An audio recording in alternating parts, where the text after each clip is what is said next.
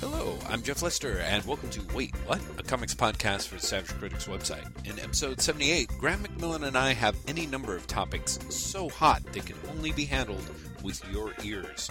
Topics like what Savage Critic rating we would give the Bible, spin off books that can never seem to escape their progenitors, my squalid confession of drug use, and Doctor Who abuse, Action Comics, The Legion of Superheroes, Birds of Prey, Verist, the first issues of Saucer Country, Hell Yeah, Manhattan Projects with spoilers for pretty much the entire first issue. Superbia, Fatale number 3, Fantastic Four season number 1, The Amazing King City trade paperback from Brandon Graham, Detective Comics, G.I. Joe Cobra, Wolverine 302, DC Nation on the Cartoon Network, and much, much more. And for those of you who might be concerned, don't worry, I have rewatched the Doctor Who season finale and officially found it keen, although I still prefer the Vincent Van Gogh episode. As always, we hope you enjoy, thanks for listening. Welcome to me, whole, hearty, and with faith in humanity renewed. Wow. Well, um, yeah, believe it or not, welcome to me, whose computer is slow enough that it caught on halfway through that dramatic.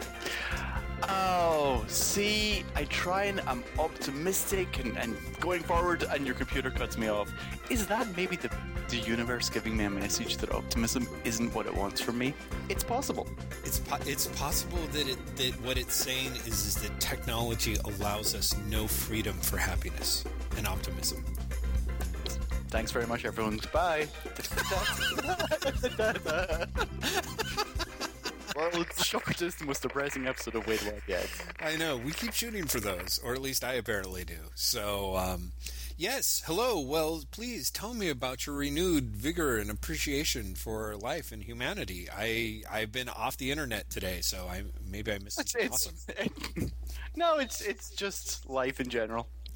Oh, okay. I've, I've decided, screw you, everything trying to get me down, even though there's an awful lot of it. Screw you. I'm gonna, I'm gonna be like Matt Murdock and just ignore you. I kind of I kind of do love that phrasing because it really is, you know, um, I don't know. It's like one of the main DNA, you know, strands of DNA, and just in a certain type of pop song. And I don't think it's ever been phrased quite so awkwardly as you did there. And it's like I would love to have that like set to some kind of beat. You know, This is why I am not in the pop business. Oh, I, you know, so you say, but, uh, but you know, we all secretly suspect that you are. Say, um, I, am Kanye West. I, I hate to tell you. dude, I was listening to Kanye West on the way back. I, you know, Kanye West, I, I, that guy is fascinating. I really have to say, he really is. I, I, I, I think I actually love that guy's work, despite his impressive. Um, douchebagginess which because But- he's but willing to actually part- talk about Yes, yeah that's exactly part of his mm-hmm. charm in a really weird way.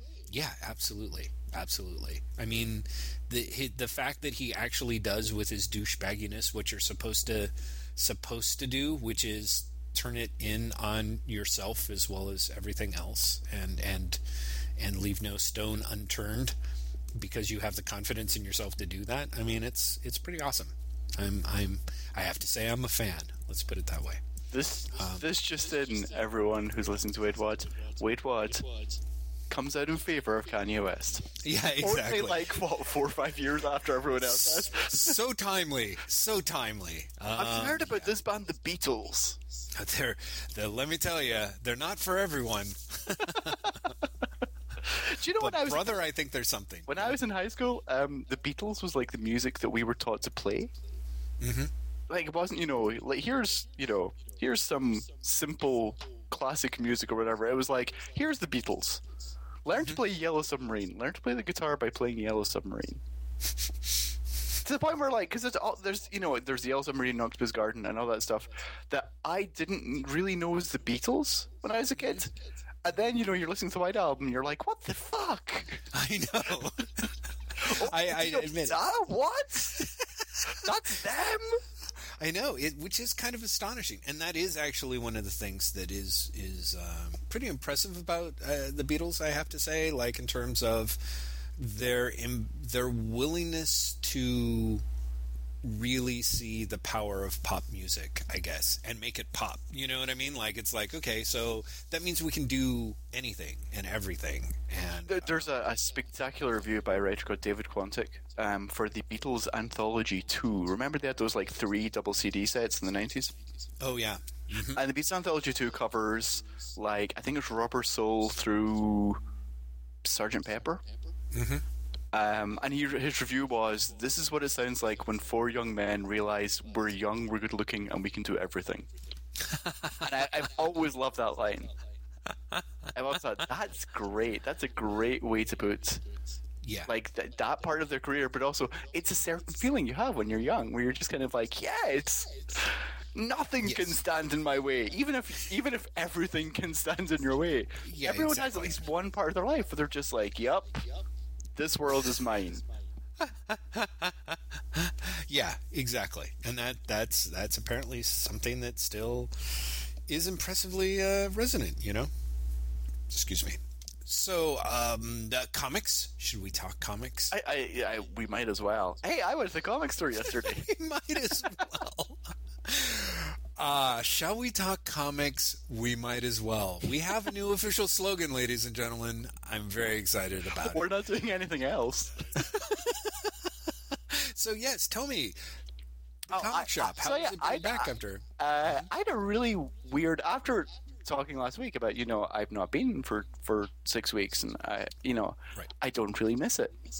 It was very weird going there and picking up my file, and just because of everything that's going on, I didn't buy everything that's in my file because so much stuff had accumulated over six weeks. I was like I can't afford all of this. Um, but it was weird to like pick and choose and to see what I picked. Mm-hmm. Um, like for example, all I got were DC books. Interesting. I, I put back Dark Horse. I put back. Oh, that's not true. I got um, Dungeons and Dragons. Got the IDW Dungeons and Dragons. Um, but I put back the other IDW books. I put back the Dark Horse books. Uh, I put back the Marvel books. I, it was this. I don't know. It was it was really weird. I was like, I'm picking favorites. I actually am literally picking favorites of what I want to read right now. Yeah. Um, and seeing what I chose. Because I think if you'd asked me when I wasn't in the store, I would have said entirely different things from what I ended up picking in the moment. Because what it really was was like, oh yeah, I want to read how that story ends up, or yeah, I, you know, without knowing it, I've been looking forward to seeing how this is. Um, so, for example, I picked up the Flash, which I didn't even think I was going to pick up. Oh, really? Interesting. I was sure. I was pretty much figured that that would be the one of the books that you would pick up. No, because when I read them all together, I was like, "This is great." But I read them single issues, like it, uh, in as in once every month. I was like, "This Right. is not that good." So I pretty much in my mind decided I'll just wait and get it in trade. Mm, interesting. And then I was like, "Oh, it's you know, I kind of really liked it." Um, I picked up Justice League, although I Before you said, continue. Yeah. Got to get you to turn down your volume a little bit. "Let's see, Yeah. is this better?" That is better. Is that you talking it? Because once you were like, I also picked up Justice League, and I'm like, huh, I think blood's leaking out of one ear. Let's see if I can get him to turn it down. It's How it's, is it? Justice League just sounds really loud. Okay, you sound great. So you you did pick up Justice. Yeah, I, I picked up Justice League, um, in part because it's the final part of the story, and I was like, I want to see how they wrap it up, but also because, and I've said this before, I buy Justice League, like Right. I, it, it. The occasions when I'm not buying Justice League are very, very rare, It is true. and that's been the case since 1987. So ah, that's not true. Since before 1987. Because I was going to say I was picking 1987 because that was when the Giffen DeMatteis series started up, but I got the last few issues of Detro- of the Justice League Detroit as well. Amazing. So I mean, we're talking a long time Yeah. of yeah. me buying Justice League, and in that time, I have stopped buying it for the Dan Jurgens run. Um, Sensible. but then I picked it back up when Gerard Jones took over again, Also, I would say kind of sensible. uh, and then I dropped it. Did I? Dro- yeah, I dropped it actually fairly into uh, the Gerard Jones run. Mm, But then I picked up the Morrison run, and the Morrison run went into the Waid run, went into the Kelly run, uh, which then went into like the Roger Stern and John Byrne run, and then the Denny O'Neil run, and I kept I kept going all all through that series. And then, Wow. so I had I had all of that series. Because you that means you were buying it during that period where it really did seem like it was a dead man walking. Yes, you know? yes, when they had no idea what to do with the book. Yeah, and all of a sudden, Yeah. like, Chuck Austen's Pain of the Gods. um, but I bought all of that, and then I picked up. Yeah, then I got Brad Meltzer, and I got all the Brad Meltzer run. I got all of the Dwayne McDuffie run. Mhm. And then I dropped off for Len Wein. No offense, Len Wein. He was only on the book for like six issues, but I dropped off for that. Um, but then I picked it back up for uh, James Robbins, James Robinson. So I mean, really, there is probably less than twenty issues of Justice League that I have not bought in the last Wow. what's that? Twenty five years. Yes. Yeah, that's So I I buy Justice League is the thing. wow. But weirdly, I got this issue of Justice League, and I finished it thinking, yeah, I might take a break from Justice League. Really? Yeah. Yeah. Well, Did because it, I haven't read it. It's the conclusion of the whole Geoff Johns' first, Yes, uh, yes. Jim Lee's first arc, Yes. right? Right. Um, and there's just, I don't know. There's just not enough there to make me think this is worth three ninety nine. Well, and it was kind of diminishing returns over the last three issues. Did six reverse that trend, or was it even more disappointing than five? Six is more disappointing than five, I'd say. Okay, Um, which was more part- disappointing than in four. part because, I mean, I've not counted the number of pages that are essentially dialogueless and filler, but there's a lot of it. really? Yes. Um, let's see. There's a there's one there's a splash page where the entire all the dialogue is all hail Darkseid. There's a splash page where the entire dialogue is one woman saying ha. There is a double page splash with no dialogue. What? Yeah. Yeah. Wow. Uh, See, this is so funny. I it's- it's- Jim there's Lee was going to be the guy who was cutting corners. On There's this. another splash page where there's no dialogue, but there is a sound effect, boom. And there is a splash page of essentially a boom tube exploding, which is both mm-hmm. of them taking a vacation. It is essentially an all white page with maybe a sixth of the page actually having some drawing on it. um, and so yeah, it's just it's it's. I don't know. There's there's nothing spectacular about it, and I think for three ninety nine, I need something that's going to blow me away. I know it's amazing how much that just that one that dollar in price m- m- really makes a difference. You It really does because I mean, okay, so compare that to Action Comics. Because I haven't been Oh, so long. There's two issues of Action Comics, and I Right. picked both up, and they're three ninety nine. And I'm like, three ninety nine. This is this is a problem for me now. I am Mm-hmm. now really aware of this. Um, and I read Action Comics six, and I was just blown the fuck away. And I was like, Mm-hmm. yeah, I'd pay, I'd buy this if this was five dollars, Mm-hmm, because it was just that good. right. And the same with Action Seven. I was just like, Yeah. this is great. This Yeah, this it- is worth paying that money for. Justice League Six is not. Mm-hmm. Um, it it's just I don't know. There's nice touches, but there's also things that just make me go no no no no no. Um, seeing Desaad as a silhouette, but he seems to be a silhouette of a monster rather than a man. I think entirely misses the point Oh yeah. that Desaad is a guy. Like he's just Right. he's just an, a normal guy who's evil. Because guess what? Normal people are evil. Or evil comes from normal people. Maybe not like all normal people are evil. Um, yeah, it's just oh, things like that really annoy me. But at the same time, you then get Wonder Woman and Aquaman blind at Darkseid, Mhm. which is kind of an awesome moment. It doesn't need the amount of uh, real estate it gets on the page, because those two moments get uh, a page and three quarters. Oof. Um, but it, it's nice that those are the two characters that step up. um, I like Darkseid's motivation, which completely came out of left field. Which is Darkseid doesn't give a shit about Earth. He's looking for his missing daughter. I really like that. I like that they don't essentially defeat Darkseid as much as just get rid of him by making his boom tube explode. and then they're kind of like, he's going to be back. Right. Um, but you know that uh, there's just so much that just doesn't work well enough for me to be like, this is a great comic. Mm-hmm. And so it's it's really it's kind of sad. But at the same time, I went in and I didn't pick up Justice League Dark issue six at all. Mm. And I, I really ki- kind of enjoyed the first five issues, but I was just like, you know, Yeah. I'm, now that I'm paying attention to my budget, I, I don't like it that much. hmm And that that was the interesting thing, seeing what I picked up and seeing what I put back. It really was a case of how much do I really like this? Now that I've, and now that I'm really paying attention to what I'm spending, how much do do I really genuinely want to read this stuff? Right. And to be fair, if OMAC wasn't getting cancelled with the next issue, I probably wouldn't keep buying OMAC. Oh, interesting. Uh, you know, I had right. I had jumped off after the Frankenstein issue, and then was like, "Oh, it's only around for two more issues. Well, I'll read it." And then this issue, even though it was like a little too heavy on, I don't know, for lack of lack of a better term, the Kirby fan service. Yeah. Um, I I still kind of enjoyed it. I actually still weirdly liked it. I, I, I liked it enough, but it was actually reading issue six and seven together that just made me think this series is actually going nowhere. yeah. Yeah. Yeah. Yeah. Yeah. I think I it- Because it- issue six I thought was terrible. six is terrible. It really was like, okay, I'm off the book. And then I found out it was being canceled at eight, and I'm like, eh, why not get the other two issues? Yeah, that, that Which was, again is easier. It's that's an easier decision to make at two ninety nine than at three ninety nine. Weirdly enough, you know what I mean?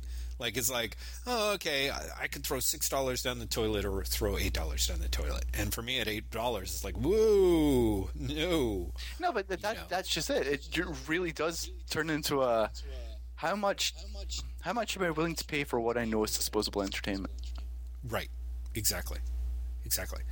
Uh, and and three dollars for some reason is infinitely more palatable to me than four dollars. It really is interesting. I did not think like I'm sure that most people would like you know I would have just assumed you know sitting down with graphs or whatever that the difference would have been between like say four dollars and five dollars. Sure. You know, where suddenly with five dollars, suddenly it's like in increments of you know the difference between eight and ten seems so huge. But I, I, I'm surprised. I really am surprised. The difference between um, you know, like I was saying with those uh, those those three issues of Defenders that I picked up. Again, I've got all this stuff going on with Marvel, but I was like, dude, I dropped twelve dollars on you. You and like for you to start saying like, yeah, now I'm really warming up and get a sense of what I'm doing. It's like four dollars. I do not have that sense of um, largesse. Yeah, no, Once I've spent you know twelve bucks on you, that's it. If you, but that's just it. Like then- at that point, you've broken the ten dollar mark. Yeah, exactly, exactly. At that part, I, I, I, when it's four dollars each, you have two issues genuinely to to get people's attention. Because I think once they're like, I've spent more than ten dollars, and I don't know where you're going, and I don't like being the person to support you finding out. Because which I, I think is uh, also completely valid. I I've enjoyed books in the past where they haven't really realized where they're going until late on, but I've really enjoyed them being like, "What what am I doing?" That that, Yeah, that can be really entertaining. Yeah, Um, yeah, for sure. but I think when you're paying that much, when I think you, you're, you know, three issues go over ten dollars, I think that's when you're just like, yeah, I can't do this. Right. But it's so strange because I'd never, not that I never thought of this before, because I've thought about the price point a lot, but um, I guess it had never really affected my buying decisions so much. Right. Yeah, me too. Well, me too. I bitch about it. Like, uh, even when you know I was writing written reviews for the Savage Critic, I was very aware of like how price really played a factor into it. And it was like, yeah, you can pay two bucks for something, and it's an amazing book. If you pay five or six, it's like, eh. so I was aware of it, but I was not aware of how much it seems to alter things at a really basic level. Like, um, like the way that you know the whole quote unquote decompressed storytelling method that we that I associate with Brian Bendis, for example.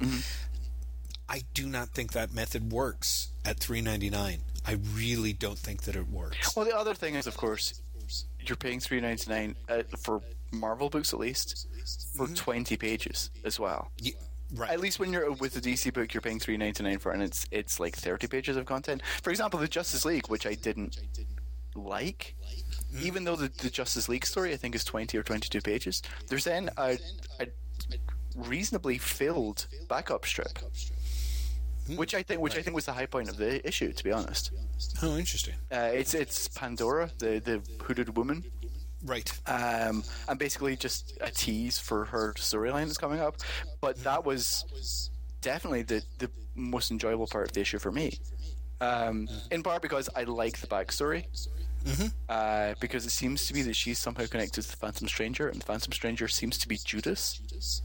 Hmm. Um, and she also seems to be Pandora. Right. Like they seem to literally be taking these characters from the Bible, uh, which is, is a risky idea. Um, yes. Although Pandora, not from the Bible, just so you know. Where's Pandora from then? Greek myth. Okay, then you're in. I'm bowing to you because my A Bible knowledge and B Greek mythology is poor at best. I'm impressed. I like. I'm. I'm looking forward to see who, what else people can can put in there. It's like not only are they using like Jesus, but Flippy the Wonder Whale is appearing, which Flippy the Wonder Whale died for us all, Jeff. He did. He did. Hey, read Revelations. Please never read Revelations. I've, Yeah, t- I- have told you before about the time when I was in art school where I decided I was going to read the Bible all the way through. No, we can compare stories. How, and what happened? Uh, I I came away with the idea that like it's a it's a really interesting book, Mm-hmm. but the idea that anyone can actually think that it happened. I know. so Is- is- did you make it? Did you read all the way through? Yeah, Did you make yeah, it through? yeah, I- I- oh, I'm, I'm- impressed. I mean- I made it through the Old Testament. No, I, I made it never- through the whole thing, and part of it is Wow. I'm so like it's the New Testament. I didn't enjoy nearly as much as the Old Testament. Yeah, the Old Testament's awesome, isn't it? The Old Testament is just just spectacular, like spectacular storytelling. I was going to say spectacular writing, but it's not. The writing is terrible, but Right, spectacular exactly. storytelling. It really is. Oh yeah, stories in there yeah, are great. stuff in there is extraordinary. Also, the thing that's amazing for me, I don't know if I had told you about this, but I sat down and was like, okay, I'm going to read, you know, whatever, three chapters a night or whatever, and I'm going to make my way through the Old Testament and then, you know, hit the New. Um, so I'd read, you know, three chapters before bed or whatever, you know, figuring I could make it through it at a good clip.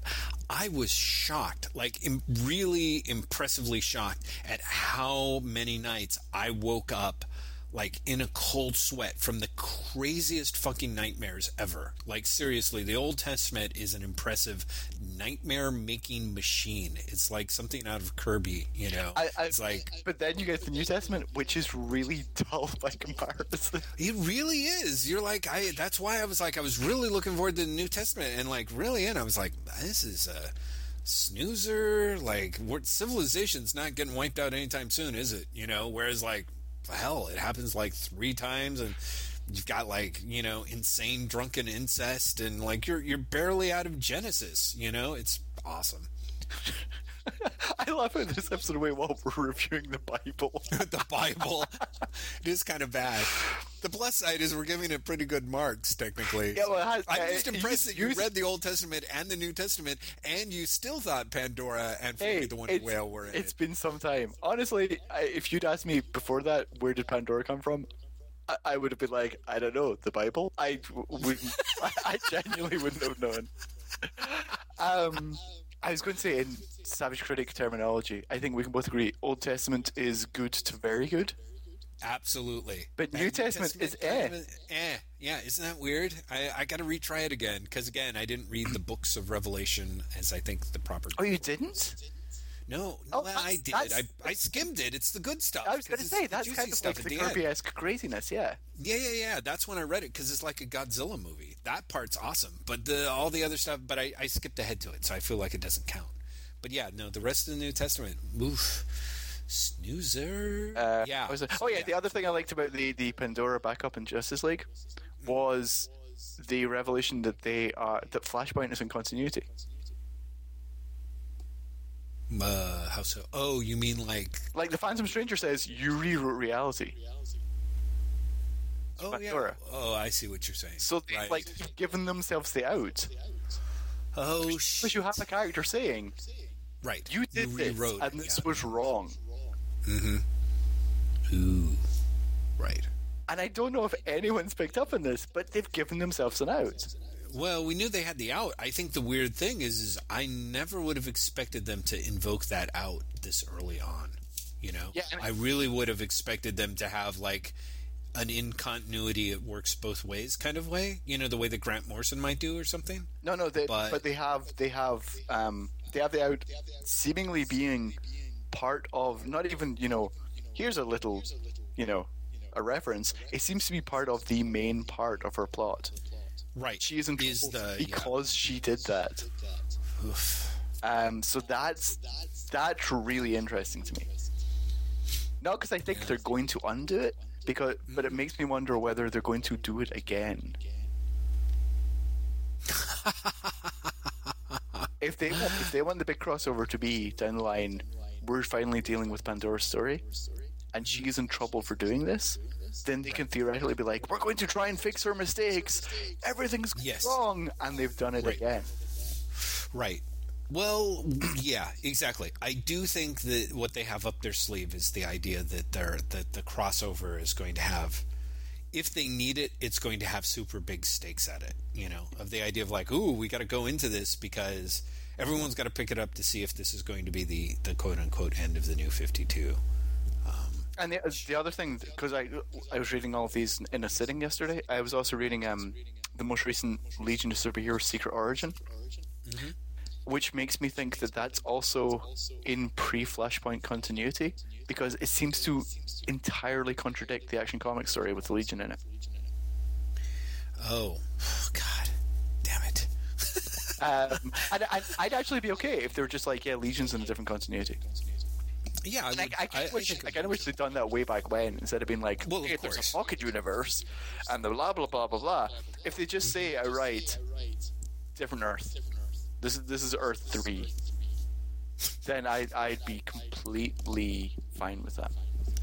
yeah. Um, but instead, right now we have, I mean, it just does not. Well, I guess you could kind of make it work with what happens in action, but you'd have to work at it. Why? I swear to God, this always fucking happens with the Legion. Always. Always. And you know, it's fascinating to me. It's because I think it has something to do with the fact that the Legion is a huge component of Superman mythology.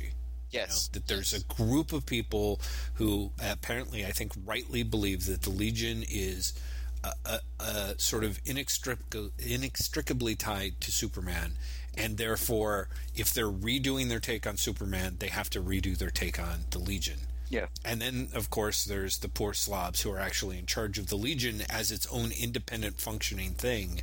And they always get fucked. They always And get what's fucked. funny is, two times now it's been Paul Levitz. Yeah.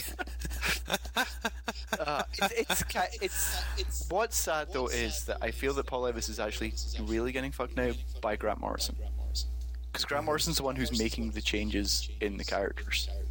Mhm. What's particularly sad is I prefer Grant Morrison's version of Legion. Mhm. I think his characterizations of them, and also his version of Superman meeting them for the first time, Right. is just so much more interesting than the quote unquote traditional. Right. Um, but yeah, so the Secret Origins is we're going back in time to meet Superman for the first time, and it's a significantly older Clark Kent, um, for one thing. Mhm. But also, like, it just I don't know, it, the, two just don't play well together. Right. And so, yeah, I really just kind of want them to be like, yeah, Legion, ha- Legion happens in Earth three. Right. Well, it would help. Uh, I, I I don't know. it's it's funny. I uh, uh, to to to jump off. Um, this is something I did not want to talk about because it does not make me look particularly good. But um, But you're going to do it anyway. No one is forcing yeah, you to do this. I, dude, it never stops me. Is the thing we've all learned at this point. Um, so uh, on Tuesday night, we watched part one of the season finale for season five of Doctor Who. Okay. And then last night, we watched the part two of the finale. Right before part two began, uh, I took a sleeping pill figuring it would kick in later uh, after the episode, and it did not. I managed to stay awake for the entire episode, but I woke up the next, literally the, this morning when I woke up, the first words out of my mouth to Edie were like, "What the fuck happened on Doctor Who?" like I really was like, I I remember I I only remember about 15 minutes of it, but I have to say, Graeme, those 15 minutes were pretty darn nonsensical. Um, I'll, I'll have to come back to it. Let's just say that you're mentioning Legion, and I'm like, I think that and I knew, I knew in the same way that certain people who might have like, you know, problems with like their livers should not like drink uh, alcohol copiously and then pop some prescription sleeping pills. Uh, I think that me, with my allergy to time travel, it's always been kind of a weird, like, you know, oh, this is great until I end up in the emergency room with antihistamines being like, you know, shoved down my neck to so that I can actually breathe. I'm not sure I'm cut out for time a series about a time traveling dude, especially when people get tired and suddenly they're like, oh, we're just going to wave our hands and everything's going to work out, you know. Like it was pretty I'll have to come back to it next week. But A, it was kind of weak sauce, and B, I'm so thinking that the other problem that the Legion has is the fact that time travel is so tightly bound up into it, and so pretty much everyone kind of going into it, no matter how much rigor person A decides they're going to have about the Legion, pers- person B is like, oh, you can get away and do anything, like it's okay, pocket universe, different person, you know strange time flux in the capacitor waves. Hey let's make that a storyline itself. You know what i mean? And then suddenly you're you're off and running. I get i guess what i'm trying to say is the thing that's horrific about time travel stories is any inherent weakness in the story you've got the perfect You've got out. Yeah. yeah and that somehow instead of it almost makes always makes it worse is what i think I'm still stuck on the the last episode is weak sauce because I honestly that has some of my favorite time tra- travel stuff slash jokes of anything. Yes, But then I, I also stuff, I missed also think that, but- Bill and Ted's Excellent Adventure is one of the best time travel movies in the world. so yeah, you know, yeah, don't trust yeah. me. Um, but yeah, Legion is the annoying thing about Legion is you can do the Legion just fine without time travel. Mm-hmm. It's just that you're right. The Legion is so tied to Superman Mm-hmm. that time travel always gets brought into it, and it always gets brought into it to the detriment of the Legion as a standalone concept. Yeah, yeah, It, it's a shame. It, it is a shame because I, I think the basic Legion concept is just spectacular. right. It's just that it had the, the bad luck to be created as a Superman spin-off. Yeah, in a way that it just can never uh, escape it. Yeah, like no, I'm no- trying to think if there's anything else that really, unfortunately, just keeps getting sucked into the vortex of its own. You know, I, I'm sure that there's some probably. I'm some tempted to say Wolverine. Mm, hmm mm-hmm. That's actually kind of good. I was thinking within DC, but yeah, that is kind of a, a, a good one. Within Um, DC, ah, Or some might say the Puni- Punisher to an extent, um, because the Punisher was born in the Marvel universe very clearly um, and functioned really well outside it, you know, until it didn't. And now the only version that exists is still kind of back in a version with superheroes and supervillains, and and and it kind of doesn't make much sense. but that's partially because Marvel loves to put all of its toys in the one box. Yes, exactly, exactly.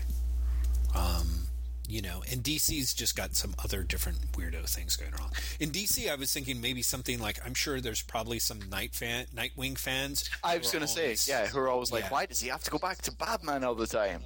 Yeah, um, I think. Birds of Prey actually suffers from that. Mm-hmm. The Birds of Prey keeps on sort of circling around the Batman books, when Oh, yeah, especially at this true. point, there's absolutely no reason for it to do Yeah, well, oh, yeah, because exactly. Oracle's Right. Oracle didn't seem to exist anymore. First of all, but also she's not with the team.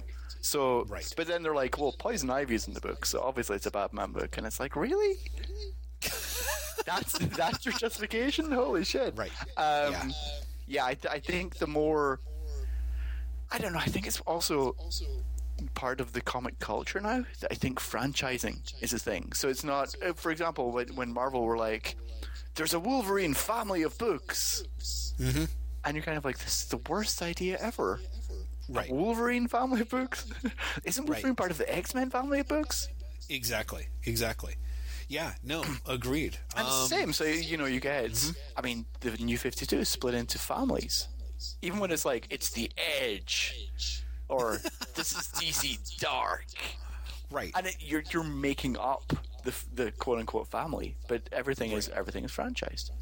Right. Well, with and with DC, I guess in a weird way that sort of I almost feel like it, it it's more arbitrary, but I've seen an, you you see enough behind the curtain that it's like, oh, okay, uh, this is this is how these guys keep track of who's editing what, Yeah. essentially.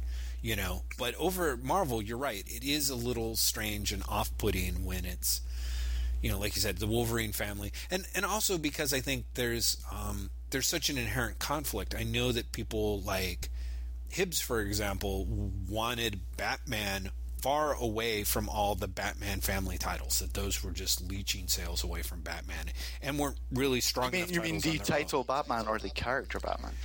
Uh, I would say the main, what he thought of as the main Batman titles, which Okay. if you, you know, and this was pre New 52, um, which would be like Batman and, And Detective Comics. Yeah, I don't even think he was counting on all the other ancillary Batman things. But his whole thing was like every time you turned around and there was a crossover with Batgirl and Robin and Nightwing, he was like, that's just. uh, Not only was that dumb, but he was just like, you know, n- his thing, and he's a DC store, is like nobody wants to read those titles. You're just propping them up because Batman fans will buy them because they're part of the Batman family. Yeah.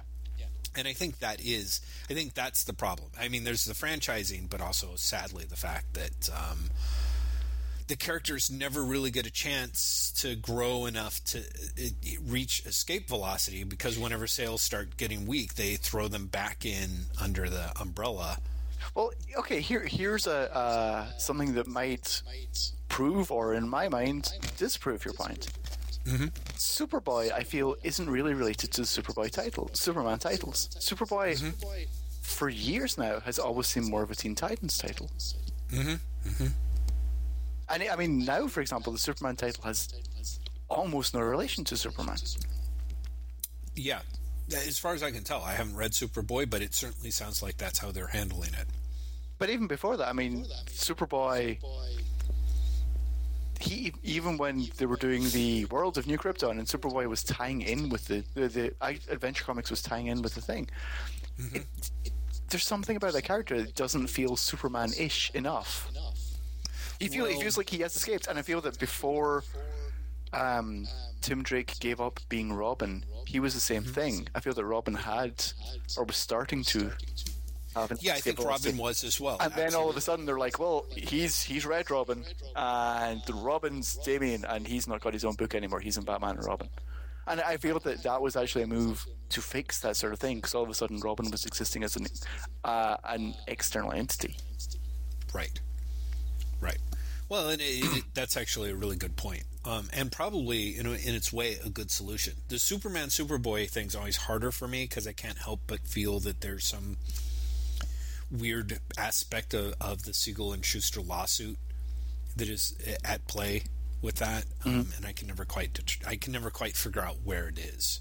You know, where they're kind of like someday there's going to be, you know. Uh, some court is going to defend, you know, render its uh, final and definitive judgment as to whether Superboy is a derivative work or, or not.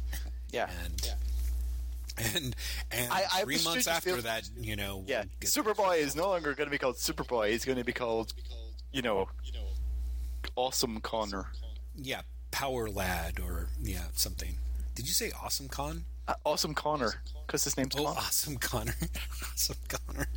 Hmm. Awesome Con is the convention I'm planning. Yeah, that's why I was like, huh, only, only awesome people are coming.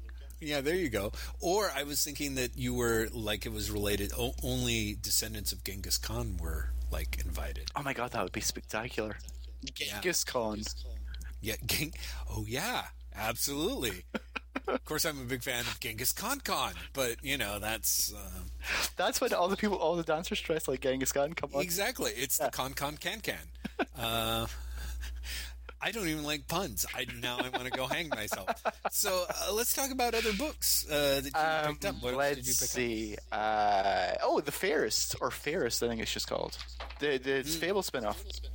Right. Do you like Fables? Have we talked about this before?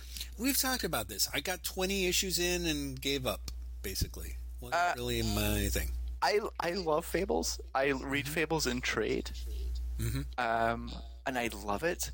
And f- the first issue of Fa- Fairest pretty much convinced me that if I'm going to like Fairest, I'm going to have to read it in trade.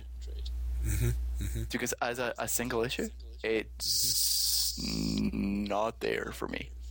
It was pretty slight. Well, did you? It's not did that you, slight. It's just that it it feels like it's taking a really long time to go somewhere, and doesn't get enough there for me to feel it's a a, a full piece of entertainment. right. Um, but it's not slight. Like it's it's packed. Oh, It's just not packed in the right way. If that makes sense. huh. I mean, this Well- it's not a slow book. Right. Um, it's just that what's there isn't enough story. Well, and this brings up a unfortunately because of the earlier everything that we were talking about earlier uh, in the sense of what what it's what your money is worth or what you expect. I think I'm going to have to call you on that and say can you can you clarify? Can you explain why that because I'm assuming A that it's a 299 It is a two ninety nine and B like what does that mean and where's the balance, I guess. The balance is where it gets to in the final page as a cliffhanger is where you knew it was going to get to pretty much from like the fifth page of the comic. Um, and you haven't learned enough about the characters or really the situation to make it feel like you've done a lot with the other 15 pages. Hmm, that's not good. But at the same time, it's packed. This is not a decompressed book. Right. It's just that I think when you read it in a collection or if you get all the issues, what you'll realize is, oh, there's an incredible amount of groundwork being laid in that first issue. Right. Because a lot of it is like, here's a new character, here's a new character, here's a new character, here's a new character. But none of them are there for long enough that you're like, well, this is the story they have. Um, so, yeah, I- mean, like, maybe it is writing for the trade, but it doesn't feel like writing for the trade in the same way that, like, a Bendis Avengers does. Exactly. exactly. Uh, but at the same time, it does still feel like it's not enough entertainment to be Right. read in this format. Hmm. It's really interesting. I mean, Lord knows, first issues, first anythings, first chapters, any of that stuff is usually the, by far the the rockiest path for exactly that reason. But uh, you know, if nothing else, then you've got to set up a groundwork before you can, you know, pull it out from underneath people, I guess. But um, that's interesting. Uh, who who wrote it? Bill Who's Willingham. writing it? It's Bill Willingham. Oh, oh wow, hmm. interesting. Um, you know what is a first issue that is great, and I actually don't think it's out because I think it's out next week. But I got a uh, copy in the mail. Yes. Saucer Country, the Paul Cornell Vertigo book. Oh, Everyone who's wanted the X Files meets the Invisibles, you want to be buying this comic. wow. Um, it's a. It, I really liked it, and I don't. I didn't even really like the X Files, but there's there's something. I don't know. It's again. It's got a lot of stuff going on. There's a lot of here's a new character, here's a new character, but they stay with the main character enough. Mm-hmm. They're like, this is the journey. This is the reveal. This reveal feels like it's paying something off. Um, and, and again, it's not. It's not anything new, and in many ways, it feels like it's at least ten years out of date. But there's something more attractive to me about it because of that. It's uh, you know it's definitely not bandwagon jumping to do alien abduction stories in 2012 in the same way that it would have been in like you know 1998. Yes. Um, and so I'm kind of interested in you know it makes me feel that there must be a reason for doing the story then. then. Does that make sense? It does. It. I'm. I, sorry. I had a moment of like, eh, maybe. I mean, you know, because because you're right. Um, I'm weirdly, notoriously um, curmudgeonly on things like that. I remember the first issue of Y: The Last Man. I was like reading it and like, oh, that's kind of a dog, you know. And I couldn't have been more wrong, you know, both in terms of. Um, its own reception, and frankly, I ended up reading at least more than half the series. But you know, but at the time, I was like, ah, it's really just kind of a warmed up sci-fi movie 101, and of course, how he how he tilts it, how he turns it upside down makes all the difference. And I can see with Cornell that would be the same case. That being said, depending on who the person was, if it wasn't Cornell writing it, I'd be like, yeah, maybe. You know, weirdly enough, I just don't necessarily have enough faith in, in Vertigo's editors or for some of the talent that I would be like, oh, yeah, they're going to be putting a new spin on it, as much as like, uh, or this is something they wanted to do for 14 years and they finally were able to, you know, crack Yeah. that Yeah. It, it's, editorial. it's funny that you're talking about, you know, because it's Cornell, because Cornell Cornell burned a lot of his good faith with me um, with Stormwatch, Stormwatch. which I thought ultimately was just this terrible misfire. Mm-hmm. Um, but no, it's, I, I really thought the Saucer Country's first issue is is really strong. It, it's mm-hmm. it's funny when you mentioned Y the Last Man because I was like, yeah, that's what it reminded me of. It reminds me of the first issue of Y the Last Man. Interesting. Hmm. Um, That it, it, very well for it. Yeah, it's it's it's kind of a Brian K. Vaughan comic, and I, I would not have thought about that. But even I mean, the structure is really Brian K. Vaughan. It ends with the final page splash, big cliffhanger moment, the same way that, that Vaughan used to.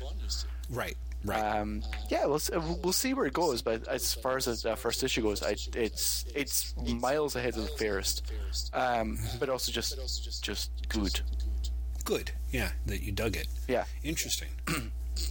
And so that is that is what I bought. I also got something in the library that is fairly recent that I want to talk about. But why don't we talk about what you bought, Jeff? Okay, that is a great segue, I think, because um, I walked out of the store yesterday with essentially 10 comics, uh, and I wanted to mention that five of them were image books, interestingly enough.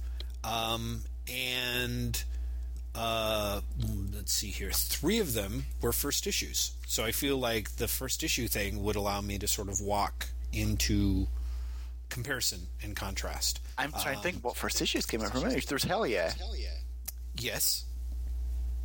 What else was there this week? Uh, the first issue of uh, Grace Randolph's Supurbia, oh yeah, Oh yeah. Which I ended up picking up, and I, I have to say I wouldn't have picked it up if it hadn't been for, for Rich Johnston talking it up on Manhattan uh, on uh, Bleeding Cool, and uh, Manhattan Projects by Jonathan Hickman and let me get the writer down, uh, the artist Nick Pitarra, um, which I keep wanting to give Hickman the benefit of the doubt, and uh, Matt, who works the counter at CE, really dug Manhattan Projects, and I was like, okay, I will give this a try. So, um, I could I could tell which way this is going already. well, yeah, okay. Well, so here's the th- here's the thing that's really interesting. Do do you know the pitch behind uh, Manhattan Projects? I'm I I, I warn honestly you- I don't, but that's only because Hickman's like he's also got Secret coming out soon, and I can't remember which one's which. Okay. Uh, well, I will. Um, uh, for you or for listeners who, who want to keep their ears virginal about the, the, the particularly the big twist about the Manhattan Projects, I'm going to discuss it, especially as it weighs into the um, the, the the premise of the book. So, Manhattan Projects takes place uh, essentially with the recruitment of uh, Robert Oppenheimer to uh, work on the uh, the man the Manhattan projects plural, which are essentially the top secret projects that the U.S. is working on, for which the um, the building of the atomic bomb is just the cover story. So it has a lot of they're dealing with like you know they're f- they're fighting the Japanese of a, of an alternate parallel Earth. Um, you know, at one point they, they, they have to deal with a, a red torii that's Zen powered by death Buddhists. It, it's very much, and I don't think that the, you know, I don't mean this to, uh, to diminish or belittle what Hickman's going to do, trying to do, but it reads very much as if someone was going to be like, I want to write a Grant Morrison comic, and the art feels like the artist is like, and I want to draw a Geof Darrow comic. So it seems like it could be a super sweet, uh, insane um, blend of um, of you know a Grant Morrison doing a Geof Darrow book, where the big ideas come at you super relentlessly, um, and it's just packed with so de- so much detail. It's a lot of mind. It's kind of mind blowing. The twist, such as it is, is that Robert Oppenheimer, and I have to admit, I was like, I should go to Wikipedia and check this out. the The premise is is that Robert Robert Oppenheimer has a twin brother, and you see their stories play out in parallel. Um, you know, panels. The top half being Robert, and the bottom half being what Joseph. I don't, I don't remember. And, Bobby Oppenheimer. Yeah, exactly. And um, his the the the brother is essentially a, a lunatic and a serial killer who's like put away forever after having you know gone on a killing spree. And the way that robert oppenheimer has embraced chaos uh, sorry order his brother has embraced sort of chaos and sort of anti-life essentially. So by the end of the first book, after Oppenheimer has you know helped man the machine guns and, and fight off the the crazy berserk you know robot samurai from Planet Ten or whatever it is, you find out that he has it is, it is actually yeah Joseph Oppenheimer had the the crazy one has escaped, killed, and eaten his brother and taken his place. So so on the one hand, the moxie at the end of the first issue of like he's telling a story with Robert Oppenheimer's insane serial killing brother having taken his place to work on the uh, insane secret. Like it's it's it's such a um, kind of demented, half insane, crazy you know version of a parallel Earth story, sort of. Mm-hmm. Um, that it should be awesome. Like I know, and in fact, you know, clearly Matt at Comics Experience thought so, and and I was kind of like, huh, I wonder why I'm not loving this, you know, because there's kind of that idea of like, yeah, I really would have loved the TV show Eureka if like Charles Manson had been one of the central characters, I guess. you know, like I'm kind of like, yeah, I could I could see that appeal. I I might make a go of that. But at the, but at the same time, I was also just weirdly kind of annoyed and offended. Uh, that makes me think that I'm not willing to give Hickman the benefit of the doubt still. What's hilarious is you got to the part where he's like, he killed him and took his place. That was where I was just like, that is the worst idea ever. okay, thank you. But it is. It's just one of those like, what if I have this high concept and this high concept, this high concept, and I put them all together? And yes, it's like yeah. that doesn't make it more awesome. That that's that overpowers it to the point where all you're aware of is how ridiculous it is. Right. well, and, and, there might be something to be said for that. I mean, as a guy who I have to say for for myself, I spent a certain amount of time pushing for the the the big mad ideas, you know, a la Grant Morrison. Like at a certain point, I was like, you know, if there's anything that comics can bring, you know, that that any other media medium cannot, it's the it's the big mad ideas. Sure, but know, that, that's taking... that's not an idea that only comics can bring. Right. That's a hacky idea that anyone could do. Right. Any medium can do. There's nothing.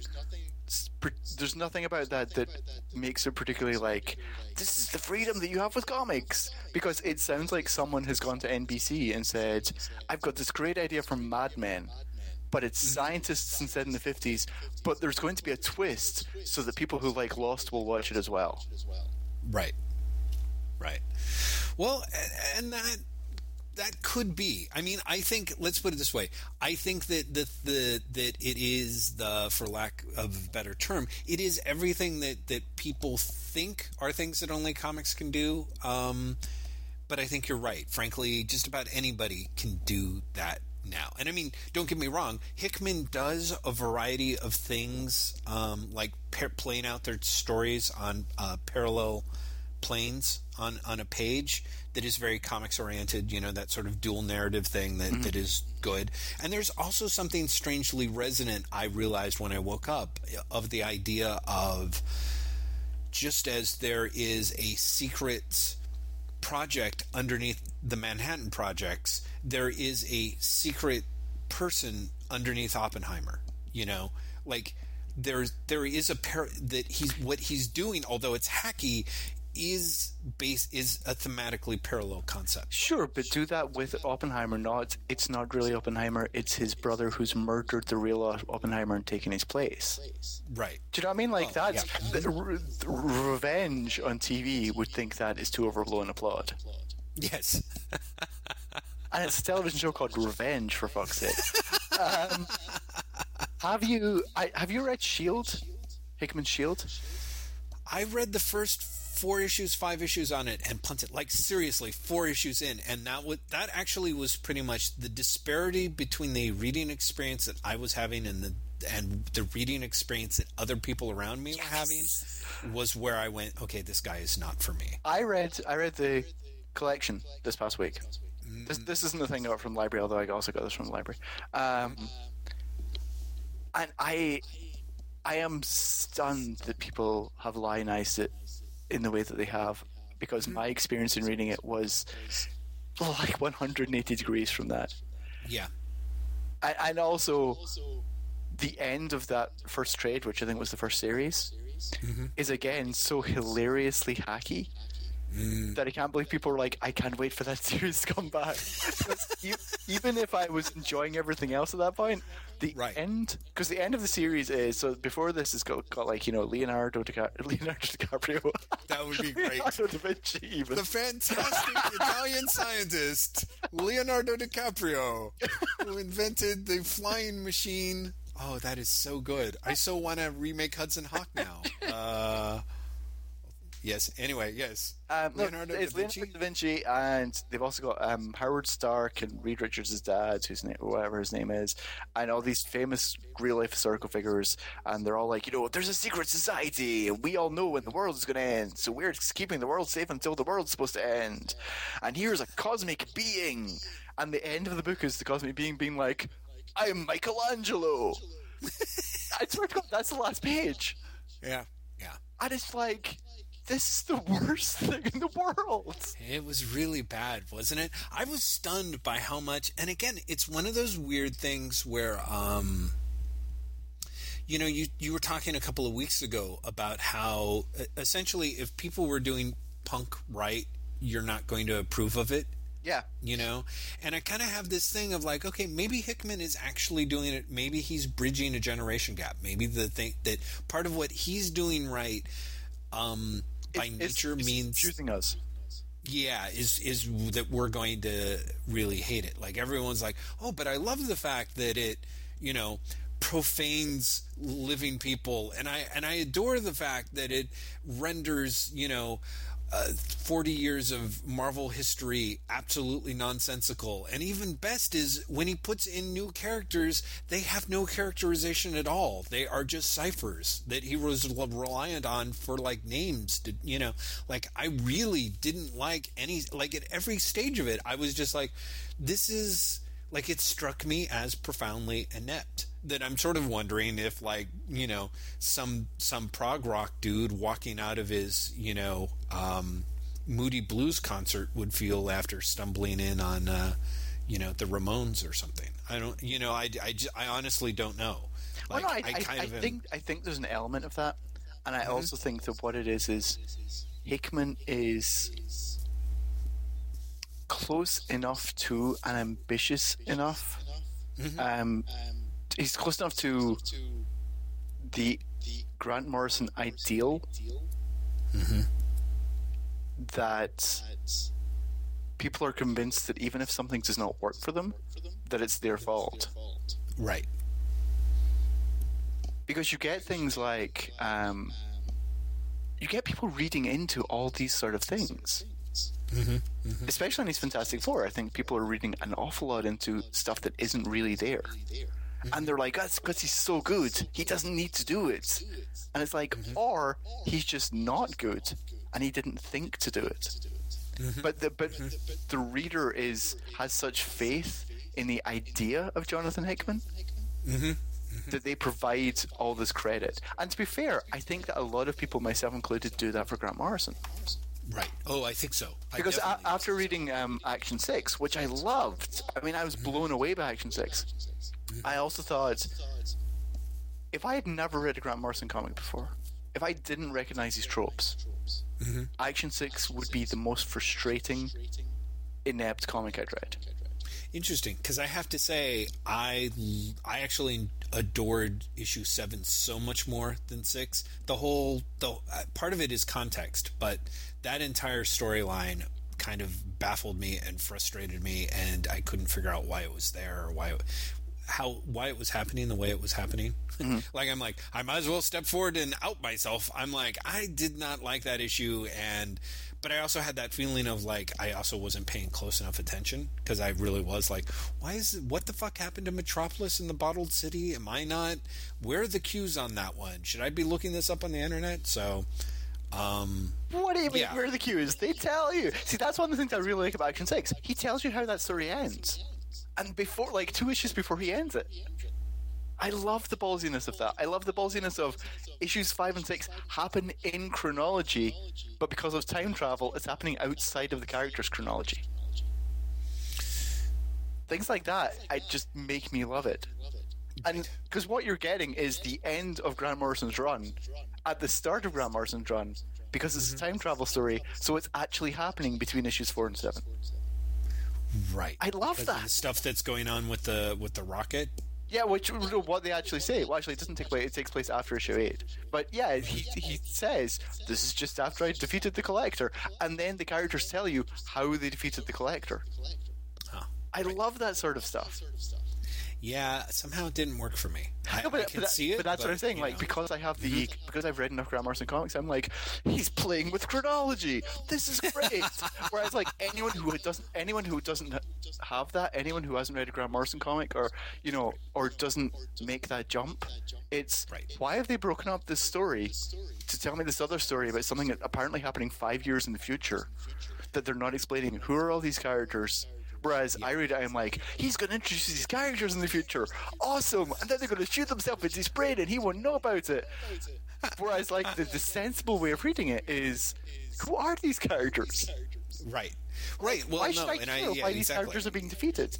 Um, and I think there's, I think Hickman gets a lot of that, gets a lot of what I'm giving Morrison, but don't give Sure. Hickman. yeah, I think Hickman exactly. gets a lot of, he is awesome because I'm making this leap with him. Right. Whereas Well- I'm, I don't make the leap with Hickman, and so I'm like, well, he's ju- it's just not there. Right. Well, and I read Manhattan Projects, and this was the closest that I've come. Like I said, when I woke up and it was like, oh, the parallel structure, and then looked through the book and saw the various things in it, I was like, this is very intelligently put together. Like it's put together with that, again, that sort of same, um, what, like attention to playing with things. Make, uh, playing playing with things at thematic levels more than than the than at other levels say such that if you you know the more thought you give it sort of the deeper the experience you get. I was like okay that is in there in the manhattan projects. And yet it still wasn't enough. I still was like it still didn't work for me. Um and, and interestingly enough there are times where morrison to me has hits and misses. Five and six were a miss for me. I totally get I get what you're saying, and part of me is I know that part of the problem was in my brain. The first thing I jumped to was fuck. There was an Action Comics annual, and I missed it. You know that I don't that I'm not paying enough attention to the shipping list. That they either a they shipped the conclusion and I missed it, or b it was like that fucking Geoff Johns. Um, Richard Donner thing where it was like, okay, well, we'll be wrapping this up next year in the annual. Look for it; it'll be awesome, kind of thing. Like Yeah. I weirdly didn't have the faith in myself or the situation, so I think that probably soured things. There were lots of things. Again, that whole brilliant thing with the the location of that tesseract was awesome, um, but there was enough in it at the same time that I was like, it, it didn't work for me. So that that is an interesting comparison. Manhattan Projects. I do not think you would like it for the same reason I didn't like it, if not more so. I re- I was I I having read it, I kind of have a sort of go with God, Jonathan Hickman. I'm not really going to badmouth you, but I also think I I'm also pretty convinced that his work is never going to be for me. Yeah, that that's that's where I keep coming out. The more I read Jonathan Hickman, I'm like, Yeah. I'm so glad people love you, but I don't get it. Yeah, I really don't. Well, at least this one did strike me as a little bit better than uh, because I still am convinced that Shield is just crap fantastic. Uh, the other number one issue before I get to Supurbia is I read uh, Hell Yeah by uh, Keatinge, Joe Keatinge, and Wait. art by. Yes. I was going to say, I com- actually completely forgot to look for that at the store because I really wanted to read it and I completely forgot to look for it. Mm-hmm. I'm really annoyed at myself. Well, maybe you can pick it up next week and uh, we can talk about it. But I, part of it was the art. I thought was not strong, um, and part of it was I. Let's put it this way: I can totally see why Mark Millar blurbed it because it is it is the most suc- successful Millarist book that I've read in a long time. Hell, hell yeah, number one really oh, does oh that, that, is, that is not a compliment. I know, I know, and I'm sorry. I love Joe a lot. I thought he did a fantastic job on Glory. I can see even where Hell Yeah is going to work for certain people, but it re- read to me nothing more than like.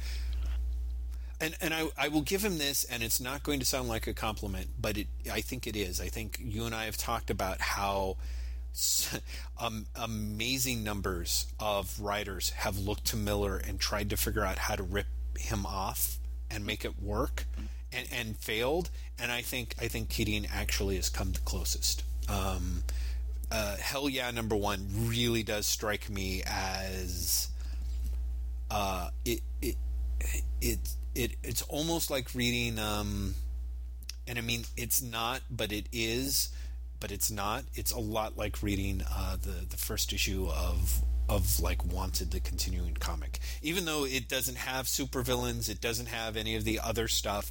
It's just he figured out how to pace something that's in a very Malari way, a way of pushing the dialogue exposition into the front in a way that somehow like simultaneously somehow sticks out but doesn't you know is jarring once you know what you're looking for but not necessarily if you're not. Um it's it's a it's a very strange book. It's a in that sense it's a very strange book. And there's a lot of stuff jammed into that first issue um but it also has a for every one thing that I liked about it, there were there were there was at least two things that I didn't that I didn't like or didn't work. So I think you've struck with a managed to talk me into buying that digitally a month from now when it's a dollar cheaper. well, that's great, and I would love to discuss it because it would be great if you were either like, "Oh, you're wrong," or "Oh, you're probably right." You know what's kind of then- funny? My, my Yes. response to that pretty much is if he's really done that, then I'm really happy for him as a friend because Right. it probably means it's going to be a massive success, but it's probably not something I want to read. Right. Right. And I think that's kind of the way that I feel. Although we'll see we'll see how that works out. We'll see how that works out. Um, honestly, I think the secret to Millar that Millar's aware of, and I think honestly Keatinge I think Keatinge's probably aware of it too, in a way, is Millar God bless him realizes that he's nothing without his artists. You know what I mean? And he's very careful about he makes it a point to go about and poach the best people, what he sees as the best people. Mm-hmm. And whether or not he actually tailors his work for them or that work just works out perfectly, I, I six of one, half dozen of another, I think. But I think I can see if if Joe does line himself up with like dudes that the marketplace realizes is a big talent, I think he could I think he could blow up big. Like and, and in that sense of not the way that you and I would like be happy about per se, but in the sense of like if he did a comic book with Ed McGuinness, I can see a lot of people going, "Ah, okay, finally. This is, you know, this is the book this is the Loeb McGuinness book that I I miss reading, you know. If that doesn't sound sound uh, um, like I, I really feel like the the the the the, the damning of faint praise is all over every word that I say. Not my cup of tea. I like Glory a lot better, um, but uh, yeah, de- definitely if you can snag yourself a copy, it would be amazing to see what you thought. Okay, so what about Supurbia? Because I have to tell you, I read Rich Johnston's review, and I just didn't believe it. I was like, "This is someone who writes for your site in a Yes. in a comic published by someone you're working for." I Right. don't believe this level of hype. I just don't. Yeah, So, uh, am I Uh, wrong? right. Does it live up to his "this is the next step after Watchmen" hype? No, of course not. I mean, it really isn't. It, it it's not. Um, it's nowhere near close. Uh, but let's see, how can we put this? And I kind of knew it, but it did at least get me to pick it up and flip through it. And the thing that made it work for me, although honestly, again, at three ninety nine, I'm not sure if I will be picking up future issues. What's interesting to me is is that uh, is that is that Grace Randolph does. She's got a, a certain number of mistakes in her storytelling, and especially the artist uh, Russell Dauterman has um, kind of fucked things up uh, a little bit too. Like, there's a lot of um, there's a lot of action where like things get spilled over. Like at one point, a character reaches out for a bunch of pills on a tray and somehow manages to knock it to the ground. Mm-hmm. The way that the table is drawn, there is absolutely no way in the name of Jesus that that tray could accident- accidentally get knocked to the ground. You know what I mean? Like it's just one of those things of like it I'm sure it really didn't like there were things in this where especially where things get knocked down or people stumble across things by mistake where the artist is like I don't really understand how that would happen and either didn't have the time or the communication wasn't enough to to nail it down with the editor or the writer that they just went well I'm going to go with it you know um but I, you know, I'm kind of a sucker for analogs. I really am. We, as we've you know. we've talked about this before. Yeah, exactly. So to me, the idea that you have essentially a a suburb where you've got a, a Superman and Batman and Wonder Woman analog and what appears to be a Captain America analog, uh, all essentially living in their secret identities with their wives, but they all know each other's secret identities, I guess. Um, and telling the point of view, currently the point of view is strongly from the wives' side of things, uh, was actually a pretty good hook. I mean, it's a pretty good hook. It, it's it's a much stronger 299 hook than a 399 hook and I, i'm sure there are people who are going to read it and be like this was like the you know the cheesiest parts of the incredibles meets the cheesiest parts of desperate housewives um, except because you know be, because one of the one of the characters is Wonder Woman, one of the Desperate Housewives is actually a house husband, I guess. Um, and yet it kind of worked for me. I was like, there's enough here. There's some interesting choices. I kind of worry that it's going straight into like of course there's a scene where the Batman analog's wife catches him fooling around with his his male young sidekick down in the cave. That I'm like, oh boy, you know, such, such is the such is the problem with analogs. I think, but I'm hoping that it's going to go in enough interesting places uh, that I'm I'm genuinely willing to check out a second issue. Um, despite the fact that it's flawed, it's at least it's at least flawed in a way where I felt that there was a conviction or a connection to characterization the way that Jeff likes it. That mm-hmm. that Jeff is willing to talk about himself in the third issue and pick up a second issue. Wait, third a person. blew that joke. Anyway, so yeah, those, I those think are you my, made that joke so much better. Yeah, exactly. Not the way you were intended, Jeff. So yeah, picked up those. Those were my first issues, and then the other two uh, image, the other two, well, other three, the three image books, other three image books I picked up were Walking Dead ninety four, Orc Stain number seven, and Fatale number three, which um, is weirdly enough like maybe the first issue that's really clicked for me. So, um, and and clicked is with some really heavy modifiers, uh, you know, uh, qualifiers, such as you and I both felt kind of guilty for not liking the first issue or two issues, and I think talked about why. Yeah. Um, and this was the first issue that really felt like it was coming together. But I mean, you you would say that you liked it. I would say that I liked it. Yeah, it's not perfect. It's really it's not at criminal levels for me, but at some point there was enough of a hook that I was like, oh, you know what? I'm really looking forward to the next issue of this coming out. You know, Like it had enough interesting things happen in it, and enough of the puzzles start to come together that I'm like, oh, I'm. I want to see it. It's still it's still far from ideal. I, let's put it this way: I can see myself continuing to pick it up.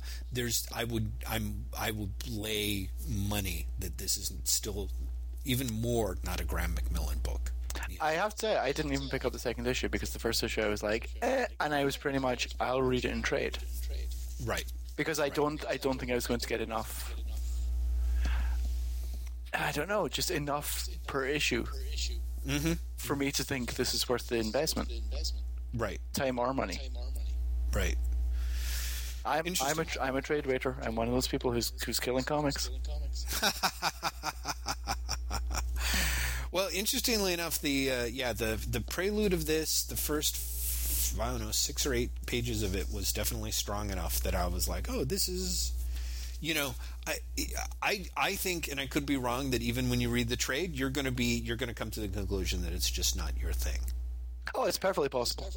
Yeah. Um, and and I think that's a safer bet.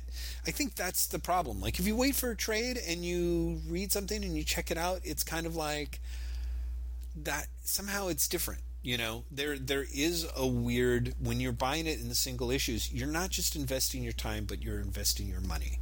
You know, so it's this idea of like, okay, I just paid three fifty for another issue, and it didn't pay off, but I'm convinced that the ending is coming and is good enough that I'm going to wait. You know, another three months and commit to spending another ten fifty. You know that that it's going to be worth my while Yeah. you know and, and then you're like you know somehow it's that's that's it's easier to pick up an $18 trade or a $20 trade especially because you can get them in the library read it and go well that was that was totally worth it that was totally worth my time Yeah, or, or the opposite. That wasn't particularly good, but I don't feel like I've wasted a lot of time or money. right did you pick up or flip through defenders number four I did not. I did. I did neither. Um, I pretty much consigned Defenders to my. I wish I'd liked it, but it doesn't work for me file. Right. Well, I heard some people saying like, "Oh, four was fantastic," and I picked it up, and I have to say that four was um was an okay issue. Honestly, uh, it was. I think the word It's you're the wrong issue is at the wrong time. fantastic. Yeah, exactly. It was fantastic. No, because I mean, it's uh, the majority of the issue is about Doctor Strange and his, you know, his sort of screwed up um, one night stand that we see from issue one. Uh, and f- how can I put this? Fraction's, tr- Fraction's, little tricks that he's pulling are getting tighter. Like he's got ways in which the um, his little comical, you know, blurbs at the bottom of the page are doing a very good job of riffing in and out of the book. I suppose better, um, and it also, you know, it was a it was a a pretty dense characterization heavy story. Um, I don't know how to put it. If he hadn't, if he hadn't, if my goodwill hadn't been destroyed by twelve dollars of of not much, I think I would have picked it up and appreciated it. As it is, I I read it. I read it at stand, and I was like, hmm, if this was two ninety nine, I would probably pick it up. But then I I didn't. I just put it down, and it's um it's a weird confluence of events. I think one of the um I, you know, I'd sworn up and down that I was going to have our our, our comments window open because I felt like there were some commenters who made some really excellent points, and I always want to address them by name, and because I'm so shitty at it, uh, remembering names. And of course, I didn't open that window, but somebody did point out that I had a certain. Um, kind of that I wasn't giving a Fraction sort of enough of the benefit of the doubt because of uh, essentially any and they, they were like I'm not saying this is you know to to to slam me um, but they were saying like I sort of feel like you know that what you're reading is actually pretty good like I read it and I liked it and I think you're kind of biased and I and I had to say like yeah I agree it was uh, there were biases because there were just things that I wasn't willing to forgive, I guess. You know? It's weird. Like this first issue of Supurbia, it's very easy for me to forgive it because I don't think that Grace Randolph has a ton of experience writing comics. Like I could go online later and find out that I'm wrong and she actually has been doing web comics for 5 years, but the stuff that she makes in it is kind of like basic beginning comics mistakes. Um, the stuff that Fraction has done with the first 4 issues of Defenders, I could probably forgive him for it if it was a 299 book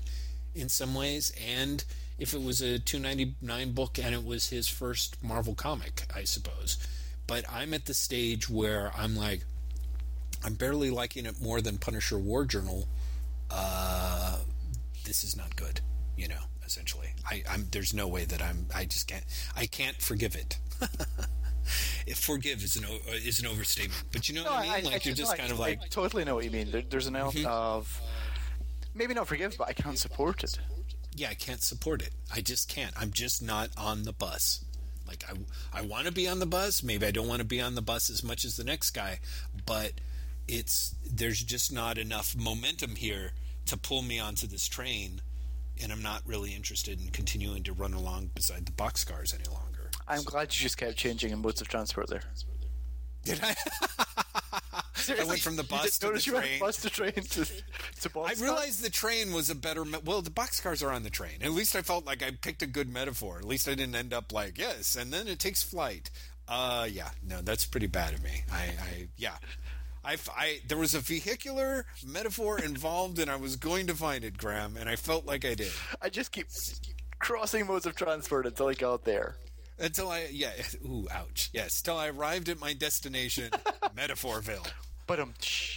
Yes. Uh, Stain 7, great, and Walking Dead 94, I liked. Neither of them necessarily matter to you, and that's all I have to say about them. okay then. Okay, then. Uh, so, what was the other book before I mentioned Fantastic Four season things? one.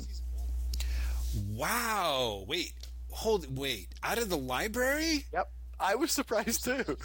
Come on, Graeme. really surprised Just that. give up the fucking facade. How long have you been on the Marvel mailing list? Okay, you can totally tell me. Spider Island. It all makes sense now. Who's mailing the shit to you? It's okay. It's Steve Wacker. Okay, that makes a lot of sense. That makes actually a terrifying amount of sense. you mention it. Um, Fantastic Four season one was so much better than I expected it to be. Really? Yeah. Here's the thing, though. It's not worth twenty five dollars. That's the problem. It's a really, really good retelling of the origins of the Fantastic Four. Um, Roberto Aguirre Sacasa is his script is great. Wow. Um, David Marquez, his art is really nice, really clean, really easy to follow. If this were the double-sized first issue of a series, it would be spectacular. As a standalone twenty-five dollar graphic novel, it's terrible. wow. Wow. Well, It's that is all, it's all lot. but it's all about the format because it doesn't really finish. I Mm-hmm. mean, pretty much just just like, and then they became the Fantastic Four. Hey, um, which I, and I'm not actually. I mean, I'm paraphrasing, but I'm not. Not by much. um, it goes. It ends up with Reed saying, I saw the future, Susan. I saw what we could become, what we needed to become. Our future lies ahead, and the future forward facing always. The darkness, the old ways, that's for other minds to contemplate. Everything we do from now on will be a journey into the unknown, an adventure of the imagination, an exploration of the infinite. Will you join me? And then there's a caption goes, And so they did, the four of them body, heart, mind, and soul. And so was born the Fantastic Four, and from that moment on, the world would never again be the same. And that's the end. Wow. Well, I have to say, uh, and I'm a fan of Purple Prose. I hope the rest of the book doesn't read like that because that actually was uh, No, it, it, it no, it really doesn't. Um, damaging. but I was like, it, it just like, but that like it's just like chunk done. right. Um, and so kind of like 136 pages too. It's 136 pages. yeah, Oh man. of which of bucks. which twenty, uh, let's see, twenty three of them are actually reprint because it reprints the first issue of Jonathan Hickman's Fantastic Four after that. What? Yeah. Yeah. Um, so I mean, you're probably talking like a hundred and it's probably like a hundred pages of original stuff. Right. Um, crap. that's what I'm saying. Like, if it was a double, you know, if it was a, a massive size first issue, Sure. it would Right. great. It's actually like the comics inside it are really good, but it's a hardcover graphic novel for twenty five dollars. It just, I, I, like, I got it from the library and I didn't feel like I got my money's worth. Mhm, mhm. Wow, which is oof, is painful. Which I, I, it's the difference between like I can tell this is really good comics, and this is entirely the wrong format for the story. Yeah. is is astounding. Superman Earth One feels like a better graphic novel. Ooh, This does, and Superman Graphics Wow. uh, Earth One is a terrible fucking comic. Right. But it helps. But it feels Do you like think it that- feels like one story, Mm-hmm, mm-hmm. and this doesn't. Right. This feels like a first issue. Yeah, this feels like a pilot episode of a TV show. And not in that, because it's actually got two two adventures in it. It's got the mo- Mm-hmm. and it's got Submariner, What? so it doesn't even feel like a coherent story. Do you know what I mean? Oh But man, that's a that's here's, what? here's- yeah, here's the continuing adventures of. Uh, oh, that sucks. That's yeah, that's like it just. But I can't say this enough. As comics, it's great. Like Uh, Aguirre Sacasa really gets the. He manages to update the story mm-hmm. without really overwriting anything, hmm. and he has a really nice voice for all the characters. Mm-hmm. And David Marquez's art is really nice and clean. Mm-hmm. But it just Did you- doesn't work as a graphic novel. Did you read uh, Aguirre Sacasa on, uh, on on that other Fantastic Four title way I, back did, when? I didn't, and this really makes me wish I had. Well, it'll be kind of curious because I suspect it. It sounds because I remember reading some of those issues. I would think that it, it sounds like Aguirre Sacasa uh, got a little bit better at knowing what he wanted from the characters. I suppose.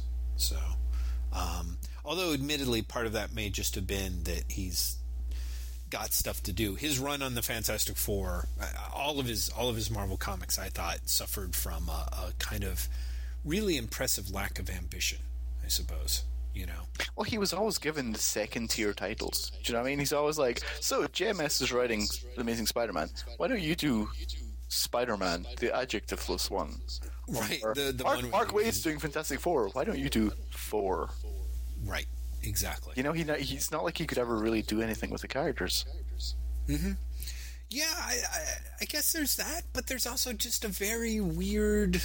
He's very he's very low stakesy in a way that I should like, and yet somehow, um, and and hopefully these things have changed. But as I recall, his his four comics of which I read several issues were easily the goddamn talkiest things I'd ever read in my life. They, these are ta- these are talky things too, and it might really help this particular thing that he's essentially, you know, rewriting Stan Lee plots.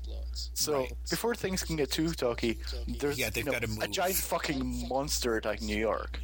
Right, right, and it may be that thing of you know there are those guys like I I think that Bendis if if every issue of a Brian Bendis comic were like forty pages long, I think I would probably have a higher opinion of his of his comics work now. You know, because he somehow can't really make things happen in twenty pages, but he can actually hit the mark in forty. I think, um, and it might be the same way uh, with Aguirre Sacasa. So, um, but very interesting, interesting, interesting in that. Yeah, your review didn't go anywhere where I thought it would. I expected I- you to I- be like, I'd be you know, really curious for commenters who have read it to tell Mm-hmm. me if I'm crazy. Because I, re- I really was like, I was reading it and I was like, this is good. And then I got to and I was like, this was actually terrible. and it's only terrible because of the format. It's only terrible because of the format. wow. Still, that's pretty hard. It's it's hard for me to wrap my brain around. Like, uh, um, I mean, unless the Hickman stuff, you know what I mean? Like, I'm kind of like, once you take the money out of it, I would think. I'm trying to think if I've ever had that experience with, like, again, a library book where I'm reading it and it's great, it's great, it's great, it's great, it's great, and then suddenly at some point I decide it is awful because it, you know, because of factors. I know you kind of got me stumped, man. Listeners, if you if you do this on Savage Critic and you have a comment section, either tell me I'm insane or tell Jeff he's insane on this one. I'm, Right. I'm, I'm really genuinely curious as to whether I am. I guess whether I'm wrong, whether there's, you know, it shouldn't matter what the format of a story is.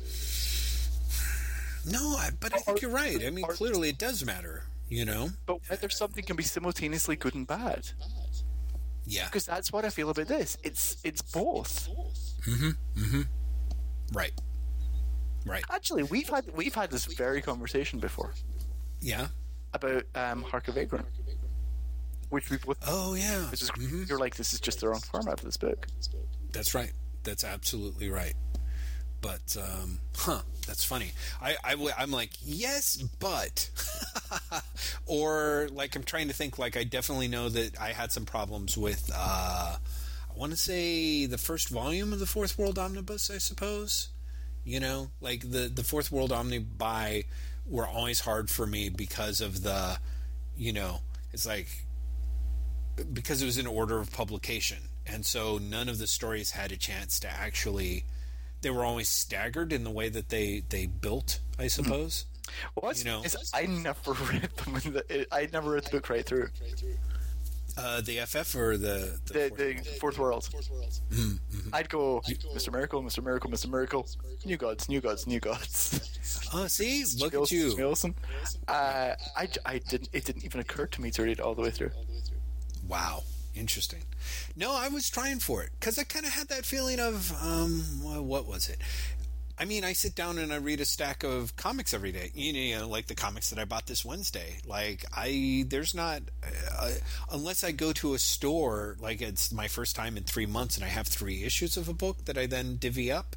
But that, You know, that- I'm sort of like- that's, that's what I mean. That's for me. That's what the fourth world is. Like I'm reading each each series in order. Like, if, like for example, yesterday I went and I had two issues of action and I had two issues of OMAC. And I didn't go, well, I'm going to read action issue six, then OMAC issue six, then whatever. Then action Then- number seven and yeah. OMAC number seven. Yeah, exactly. I'm like, I'm going to read action, and then I'm going to read OMAC. So it's the same thing for Fourth World. I'm going to read Mr. Miracle, then I'm going to read, going to read New Gods. Right. Right. Well, and that's pretty smart. that is pretty smart in a way that apparently the slow, lazy Jeff was not. There's our conclusion. Graeme smart, Jeff no. Um, you know, I picked up the King City trade also yesterday, and I haven't read it yet. I mean, You've read you read it because I've read, yeah, exactly. But yeah, but I have to say that was kind of a thrilling thing to have in my hands. It really was. I, I saw it in the store, and I was kind of like, oh, I, I wish. I wish. Um, because, I mean, you remember me talking King City up to any human being that existed before Yeah, picked it up. Exactly. Yeah, you gave it you gave it to me, which is how I got hooked. And then I was running around like crazy, and nobody was like, eh, you know, yeah, absolutely. So yeah, I had that thing. In fact, I posted something on Twitter where it's like because I have my I have my first volume of the Tokyo Pop King City, and then I had the trade, and I took pictures of them side by side just because I because I was that weirdly happy about it. Um, it's interesting. I'm looking forward to sitting down and reading it, in part because um, Graham pretty much throws in everything. And so you've got the whole King City story, then you've got the backup stories, then you've got his cover gallery stuff, then you've got some additional mini comics that he did, well, or supplementary, like the the comics that he was doing inside the covers. Um, and it's kind I'm I almost wish it were separated out a little bit better. Like I, I was definitely, you know, on the other hand, I didn't sit down and read it all the way through. But having picked it up and reading through the back section so that I could pick up various ephemera and look through it, it was fun, but I was also having this thing of like, wow, this is really confusing for me. Like I don't know how to make sense of it. Like he even has like he had an inside um in one of the issues of King City, uh, the image issues, he had a comic that started on his inside front cover that that he then you know continues on his inside back cover. Uh, Yeah. But because he doesn't have that in this issue, but he wants the feeling of separation in it, he actually has one page, and then he has the character go like, "Yeah, follow me to page 134 or something." And I'm not sure if the numbering worked out, but I was just like, "Wait, where's the other? Where's the conclusion?" And you know, I think he, you know, by the time I found it, I was like, "Oh, that's kind of a good joke," but uh, but at the same time, I was like, "I don't know." Um, uh, it's kind of weird. It's like I'm like, okay, definitely a masterpiece. I kind of wish it was it it like there was maybe an editor who consulted with him a little bit more on it. On the other hand, I could just be incredibly jealous because House to Astonish gets a gets an inside cover shout out, which I'm super super envious of them for. Um, and it was like, oh man, I, I mean, I feel relatively secure in our in our where we are in our podcast graeme i have to say. I don't i don't covet other people's podcasts but definitely when you know you've got brandon graham you know doing a, a king city drawing and there he makes it a point to mention that one of the characters listening to the radio is listening to house to astonish. You're just like ah envy i feel this taste I- in the I- back of my mouth it's like envy I am Yes. openly solicitous of other podcasts. are, are you I, I'm just putting it out there. Yeah, I, I, I wish that people loved us in the way that they loved House to Astonish. yeah well you know but i mm, yes I, I'm, I'm. Yes. Well, to be fair, they're pretty they're pretty darn lovable. So it's it's Well, it's, yeah, it's that's that's it's a what high I'm saying. mark to beat. That's- Yeah. Well, they, Like we, we're we're but you can listen to the two of them and not be like, they clearly love comics and they're really fucking funny. wait, you're saying You- you you can't just- listen to them and think that? You can't fail to listen to them think. Oh, okay, okay, thank you. There was I knew there was a key word. I'm like, huh, Graeme, nice job starting the passive aggressive podcaster wars in 2012. That's my new thing.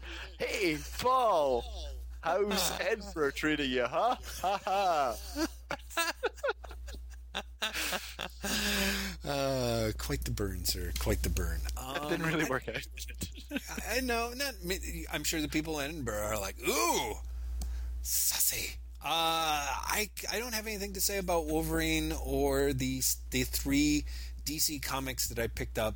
One of which is fucking Detective Comics by Tony Daniel. It is my it's my Why Are you still thing. buying that? I don't know. I don't know. I don't fucking know. I don't know. I mean, there's some parts in it that look lovely. Jeff, Jeff, Jeff, Jeff. Do you know? Oh yeah, you know. Now that you mention it, no, no, I have no idea. I don't. know. There's a whole. He blows one of his own action scenes. He's the he's he's the guy writing the. He has a thing where he like where Batman's amazing save from a, a, a, an absurd death trap is to have Alfred like order in the Bat sub to to fly to Batman's current location.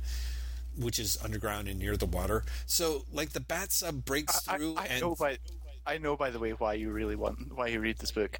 What that sentence sub? you've just said has just, it's just described. It's just made me want to read this book.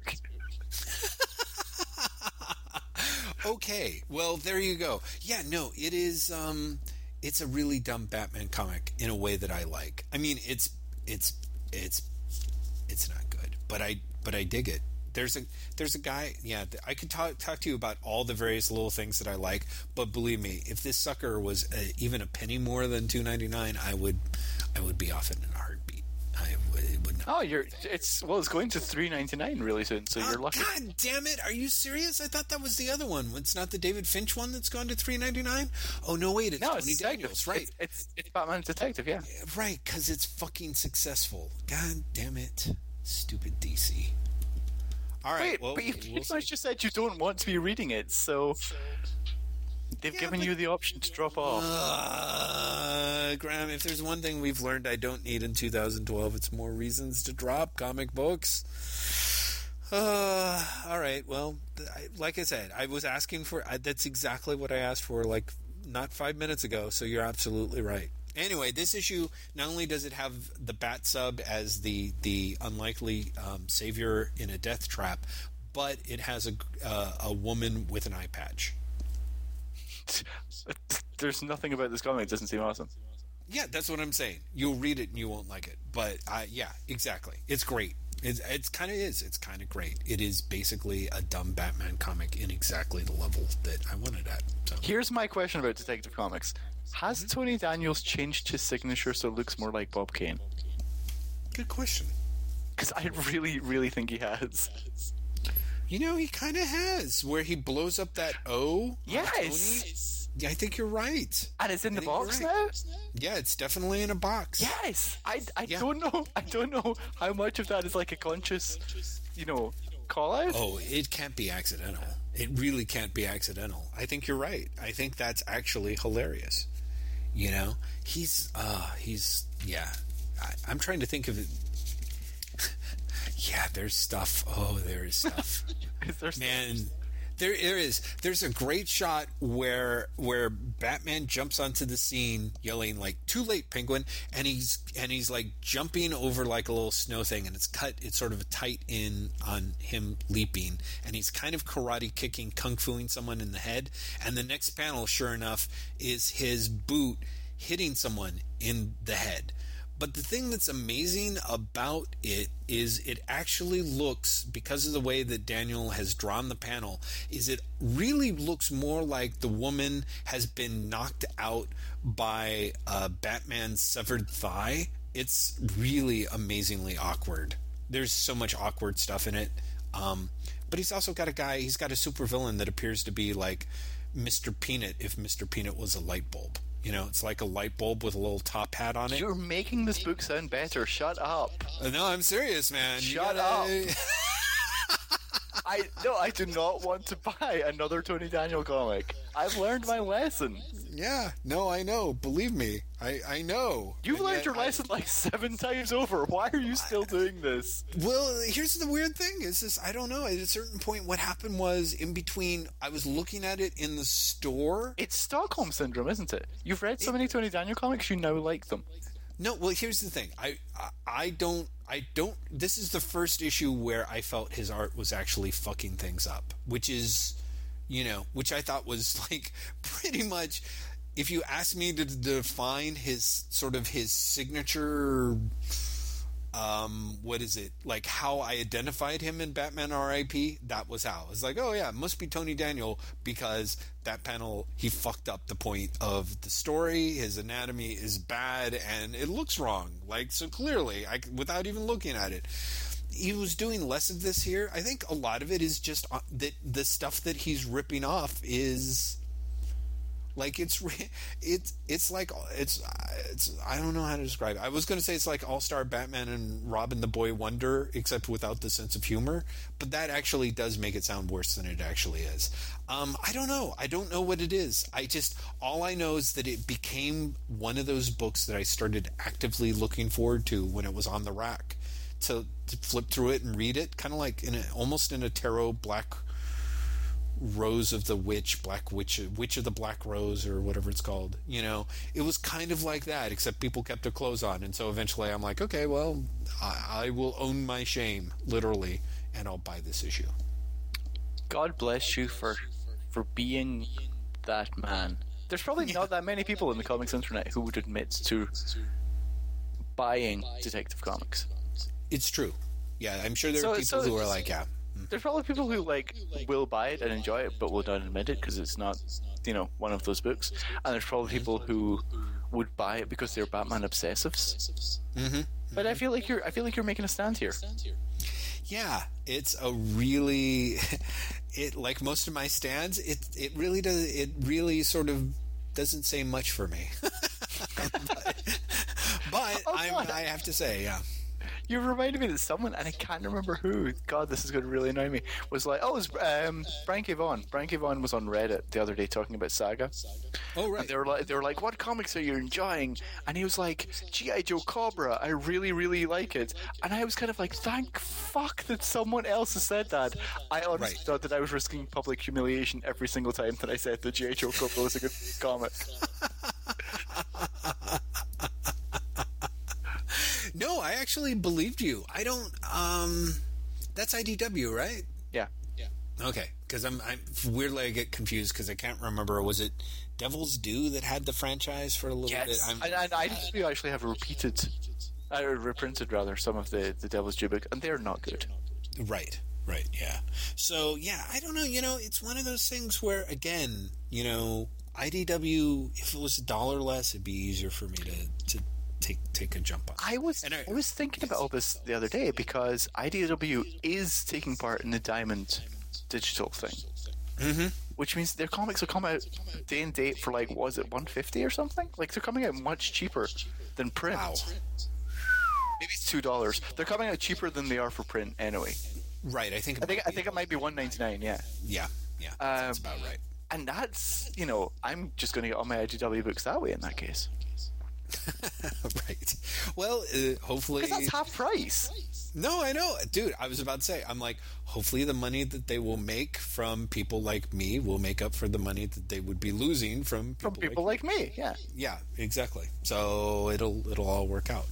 Because yeah, I keep you've said so many good things, and I'm like, I should really do this. I should really jump Watch. on this. What, this is what's going to happen. You'll read it and you'll think, "Huh, that's all right. It's nothing great, but it's nothing like what I think Graeme would like." Well, It is. yeah, actually, It, it is so close to all the comics that you're like, "This is not a Graeme McMillan comic." Mm-hmm. Mm-hmm. That I kind of That can't would be wait for you to read it. Yeah, that would be great. I can already see like uh, come up with like a dozen different angles as to why I would think that would be completely different. Like I'm like, no, no, no, because of course I'm very proud of my ability now to finally figure out what you dig and what you don't. So, but I can be wrong, I, and I should be. Basically, i if there's a comic that you think I won't like, if you add in the possibility that Serpentor is going to appear, We'll see. There we go. Right, exactly. That's all you really needed from that Wolverine insane in the brain uh, storyline. Really. that or you know a story, a story for that. Screw you, Graeme. Screw you, Jason Aaron. Yeah, he, I picked up. I can. I cannot wait to be off this Wolverine book. Let me tell you, I'm just. counting- Wait, you do know you can drop, right? Yeah, no, I'm going to stick it through to the end of his storyline, which is really just next issue. I think my understanding is he's got one more issue on Wolverine, and then he's off. Uh, What, and, what issue and, came out? Because his last issue is 303, I think. Yeah, and this is 302. Okay. This is 302, and it is hilarious. Um, like it, ha- I mean, it really is. Like this, this book, this, if nothing else, this issue of Wolverine should go down in history because it has, as far as I can tell, the single worst Art Adams drawing I think I've ever seen in my life. Uh, is it the cover? Yes. Oh, have I'm you gonna seen that cover? No, I'm going to have to look it up now, though. You've got to go look it up. You've got to go look it up because it is it's it spoiler it's a drawing of Wolverine where Art Adams didn't even bother to finish the drawing. He was like, Oh my god, got- that's terrible. yeah. Are you looking at it? Yes. Yeah, isn't that amazing? He actually got to the part with the left leg and went, uh, you know, I'll make it look like he's running. And I mean, it the it doesn't work. Like the anatomy on that does not work. But no, no. everything the about it. I think that he, I think that he thinks that that's a perfectly good running pose. That's a terrible drawing. Yeah, it's a really bad drawing. It is comical. That is the closest I've actually. I'm convinced that he actually, for his own amusement, decided to take an old sketch that he had not finished of Dave Sim's Wolveroach and just changed it around a little bit to look like Wolverine and then submitted it. It is bad. It is seriously it's really it's a terrible drawing. And i have to say the art inside the book is not any better. The art in the book is done by billy tan and jason keith. And oh no wait. And steve sanders. Like they're alternating all over the place. It's billy tan and jason keith did the arts for chapters 13 15 and 16 steve sanders and soto colors did the art for chapters 14 and 16 Wait. Wait, yeah that, i know that doesn't work out because that has two teams doing the art for chapter 16. Uh, is that right? That does. Let me look at chapter 16 and see why they would think that. Um, oh, it's great. And then the next issue for the cover of, of Wolverine 303 on the letters page is the same as this cover. It's the Art Adams cover, only tinier again. Oh, I see why. That's great. Yeah, isn't that amazing? Um, as far as I can tell, they divvied up the art. Uh, on, the chapter sixteen is four pages. Uh, It's four don't know how pages they- and it has two different art teams. Yes, and I'm not quite sure how. I was like, oh wait, it's all one dude, but no, it's actually. I think one art team does two of the pages, which are not the main character, which are not the other characters, and then one art team does the other two pages.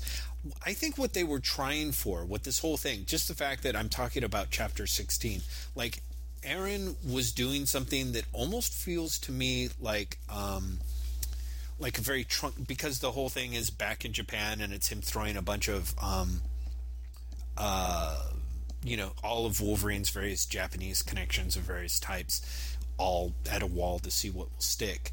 Um, and he's trying to make it sort of a big rollicking adventure thing, which he sort of mentioned in an, an interview recently. Was where after going super dark with Wolverine, which is where he wanted to go, is like kind of back to the whimsical edge, edge of things. Mm-hmm. Um, it, I think he's almost trying to make this, when it gets collected and all in one piece, almost feel like, you know, how when you read a book of manga and there's like nine, you know, there's like 15 chapters in it, you know, admittedly yeah. because they're all 20 pages long or something. He's trying to do that, but with like four page and six page chapters. The thing that sucks is, among other things, whether he or editorial or whatever, their chapter breaks look just the same as some of the um, meanwhile captions. Like it doesn't. they're they're completely understated. They, he, he doesn't have the room to break the chapter title as any out in any way whatsoever, and they don't do anything with the font, so it feels really perfunctory, um, which is kind of a shame. Yeah, that doesn't uh, sound that doesn't sound good uh, in any way, to be honest. No, it, and it really is.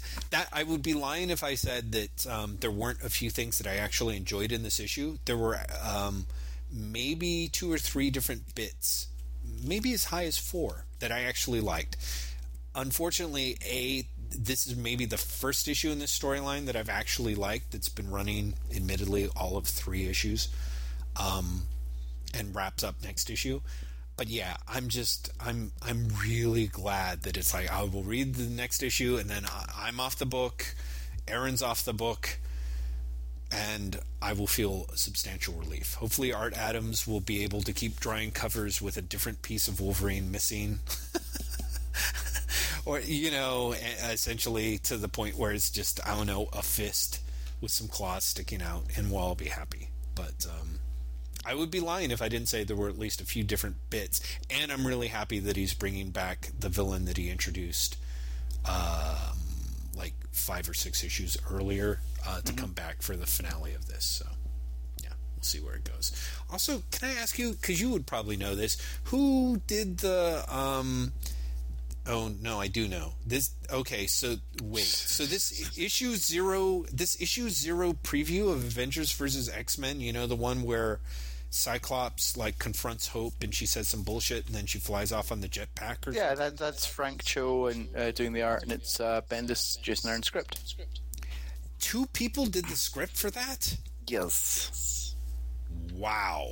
Well, well, to be fair, actually, to be fair, it might just be Aaron doing the script and Bendis might be doing the one that is pages from that. I, I don't know how it's broken up. I, I don't know. It does say Bendis and it does say Aaron, and I'm like, it's it's not a good preview. I have to say, if ever there was a preview that would put me off of this book, it would pretty much have to be this little piece. It's, I guess it's only two, four, it's five pages, and it is. I, it's it's it's a really dull five pages, really dull five pages. I, did you get? Like, is that the whole booklet? Because the digital version also has the preview pages from issue one by Bendis and uh, Romita Jr. Oh yeah, no, I actually did pick up that little whatever it's called, uh, Avengers versus X Men program or whatever. Yeah, yeah, um, yeah, and that also sucks some serious crap. I thought. Did did you? Did you have? Yeah, I, I I love the the part where they're like, the last time we saw the Phoenix, we were just kids, which is one of those lines that just sticks out like a sore thumb because it's like, wasn't the last time you saw the Phoenix like in Marvel time, like last month? Yeah. was it? Why? You mean well, no, in the sense cause, of abbreviated timeline, or? Yeah, because okay, so all Marvel timeline, like since Fantastic Four something, is thirteen right. years officially. Oh, is it thirteen? I thought I thought it was seven. Okay, so right, so it's on a thirteen-year sliding scale, right? Um, and the last time the X Men dealt with Phoenix was in that what Phoenix Endsong miniseries, which in oh, our which in real time is like ten years ago. Yes. So it's like I guess it's two years ago. For yeah, the X Men. maybe, maybe, right, sure. Um, but I love the idea that they're like, you know, yeah, we were kids because I was, you know, two years younger. It just, I don't know, it's just one of those weird things. Everything from those preview pages seems to suggest they're just pretending that everything, there's been no Phoenix story ever since the John Byrne Chris Claremont stories. right, which I think that they're going for. Right. I mean, because But, it's, it, I'm like, right. it's just such a weird thing. Yeah, no, it's uh, I mean, I understand it in a way from like the simplicity aspect, sure. You've got to hone it I- down, and yeah, but I also think like you're just pissing off everyone who's been reading the comics. right, right. Well, of course. I mean, like, that's none of those clearly actually happened, even though they Right. did. Exactly. Mar- Marvel is the master of like, well, guess what? All you long-term readers, screw you. we, you we, none of that matters. Um, I was shocked by how dull it was. Like, I am really no. I honestly, I would find it hard to believe that you that any dude from the 80s or 70s, with maybe the exception of Lada era John Byrne, would have would think that a viable dynamic opening is having the superheroes deliver their own exposition. You know? Like that whole thing because they show up and they've got some meeting with the Joint Chiefs of Staff, Yep. and it's literally like the the big the big moment that it builds to is an alarm going off or something. Yeah, that's I'm what I love. That, that it, you know, I really hope that there's stuff before that in the book that is Mm-hmm. Nova crash landing on Earth and it's very dramatic. Yeah, Do you know what I mean? Like, if those, Yeah, you've if got to. if the pages in the preview aren't pages, you know, four through seven, Sure, or like seven through t- eleven, Yeah. something like that. Yeah, but if they're like the first four or Yeah, the last is- four, if Mm-hmm. if the you know the Phoenix is coming actually comes out in that preview, then that's an insanely wasted opportunity. But it's so wasted that I can't believe that's right. I'm I'm Right. just convinced there's pages before that that's you know Nova crash landing in spectacular style and saying it's coming. right? Yeah, you would think. I was also kind of bummed by the whole story that uh, that that is uh, that that's a new Nova, too. I mean, Yeah, well, if it is, we still, we still don't know. right? Uh, it, it's a it's a new Nova in whatever show Loeb's working on, and so there's rumors Ultimate Spider-Man, Oh, is that Ultimate Spider-Man? Hmm. yes, which has a terrible clip out there. You were saying you weren't a fan, uh, or at least you were saying in Blog at Newsarama that you weren't a fan. Yeah, it's it's it's not horrendous. It's just not good. Mm-hmm. I'm I'm hoping it has a it has a great joke, but the, the clip itself is just, it's just kind of shabby. Mm, interesting. Shabby. Well, I yeah, I sort of like. That's it. Like I watched DC Nation the other day, the the 1st mm-hmm. DC Nation block on Cartoon Network, and that was mm-hmm. just a, a terrible letdown. Oh, really? For all their, there's going to be these short animations in between. It'll be awesome. Yeah, it was. It was. I I felt like I'd wasted the hour. Really? Yes. Uh, you you The- the that Green bad, Lan- huh? The Green Lantern animated series is is mince. It's really not good. Um, it's if you ever thought, you know, it'd be great if Bruce Timm designed characters, and then the Pixar of 1990 animated them.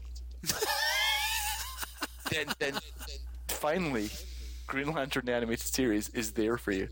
Um, Young Justice is fine. Young Justice is one of those uh, animated shows kind of taking its cue from Justice League insofar as like there's an ongoing continuity and they're taking it very seriously.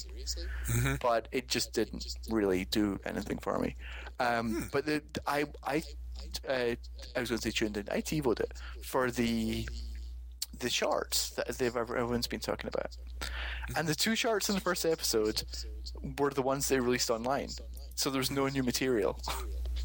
And I was like, I'm so glad this is what I paid attention to. um, yeah, it was the um, the Plastic Man and the Aardman animation one. Mm, hmm So you know, eh, Mm, yeah, it's kind of a shame. I thought I thought the Aardman animation one looked really, of course, a charming, but you know the the short preview they ran. But I also had this sense of I didn't know how they were going to get more than that out of it, sort of. yeah. It's it's it's very charming, but again, it's sort of the joke only really works if you've never seen Creature Comforts. Mm-hmm. Right. Exactly, exactly. Which is kind of a kind of kind of hard to imagine by this point. What? At least with I, it, but that's just it. Like, it totally works with target audience who probably haven't seen Creature Comforts, which is at least twenty years old now. Yeah, I suppose that's true. Although I could have sworn Aardman. Uh, that's my thing is Aardman's gone back to that particular well a few times though. But but again, if you're talking about kids, they probably don't know that. Yeah. Did I mention that I picked up that Art of Bruce Timm, the sexy girls book or whatever? Yes, you did. I don't know if you mentioned it in a podcast or in an email, but I remember you, you told me. Oh, okay. Well, I, I'm going to mention it just because it ties in. Naughty and Nice, the good girl art of Bruce Timm. Uh, I heartily encourage listeners, and I, now that I'm saying it, I do think I mentioned it last week, to uh, shell out their hard-earned money for. Um, looks like you can get it for a decent discount on Amazon. I actually bought it at Mission Comics, the very fine Mission Comics that I um, uh, advise everyone in San Francisco not going to comics experiencing to check out. Um, Leef, who runs the store, does a great job running a fantastic shop and did an amazing job of telling me enough about the book when I picked up picked it up and started flipping through it that by the time I put it down, I was like, yeah, I've got to get this. So, um, great. If you like Naked Ladies and you like Bruce Timm, it's a really, really strong little piece of work. Who doesn't like Bruce Timm though? Like Bruce Timm, his art is spectacular, and it's one of those things. You see his designs and animation, you're like, that's really well done, and then you see his actual art, like the stuff he spent some time over, and it's Yeah. just amazing. Yeah, it really is. so it good. really is. Yeah. yeah, he's fantastic. I really meant it more in the sense of, in case there are people who aren't into the naked ladies, really, because unlike there's a couple of drawings of, say, uh, um, like Big Barda, some great shots that I seem to recall ran in the Kirby Collector as well, um, and a few other pieces of, I don't know, um, women with guns that are um, how do I put this? Sort of, you know, st- like strong female characters, even as they're sort of being objectified, but the rest of it is all pretty much um, really amazing drawings of boobs. So, uh, so I meant it more from the sense of like, if if you do not, if you are the sort of person for which the the are not into the naked ladies for various reasons, uh, I don't think this book will actually do it uh, much for you. But if you like those two, it's a pretty powerful intersection of uh, good and awesome. So, I love the intersection of good and awesome. That's that's pretty great right there. People who, you. if you ever want to meet in the intersection of good and awesome, I think that's a good place for everyone to be. yeah, if you think about it, really, that sounds like put in a restaurant there. People will be like, weirdly enough, it sucked. Apparently, the alley exactly. backs the alley of suck backs into the restaurant, and that's really the influence. So, That's where Um, the kitchen's influ- Like the, if you the dining room is just beautiful, but the kitchen's just off of stuck, and so there, there's a bit of a problem with the food. Yeah, exactly. exactly. Uh dude, we are so on it. Really. It's 440 I know that's like two hours, and we've been talking about comics the entire time. Nonstop to the fact of like I kind of don't know what to talk about. Although I haven't been following the comics news lately. Is there anything that I I should know? Is there It can't be because you sounded there- I- optimistic about comics. Yeah, I, I, I don't think there is. I don't think there's anything absolutely horrendous or, or even to be honest, that interesting happening. Um, I, yeah, I, I think I think for once we've actually covered it all. Yep. Oh, do you have any theories as to uh, what Marvel's South by Southwest um, announcement, Infinite announcement, is going to be? Yeah, it's going to be animated like digital content. Animated digital content? Really? I think it's going to be you buy a comic, you get a download code. The download code will have extra content that other people other people can buy separately. It will be like a mixture of comics with some animated stuff. The reason I think there's animation in there is the panel is um, Axel Alonso, Jeph Loeb, and the head of Marvel's digital division. Hmm. And so, and they're talking about how the combination of print and digital will bring new readers to comics. Right. And- yeah, and no, also- they're definitely jumping up and down about And that. also, it's officially a tie-in to Avengers versus X Men. right.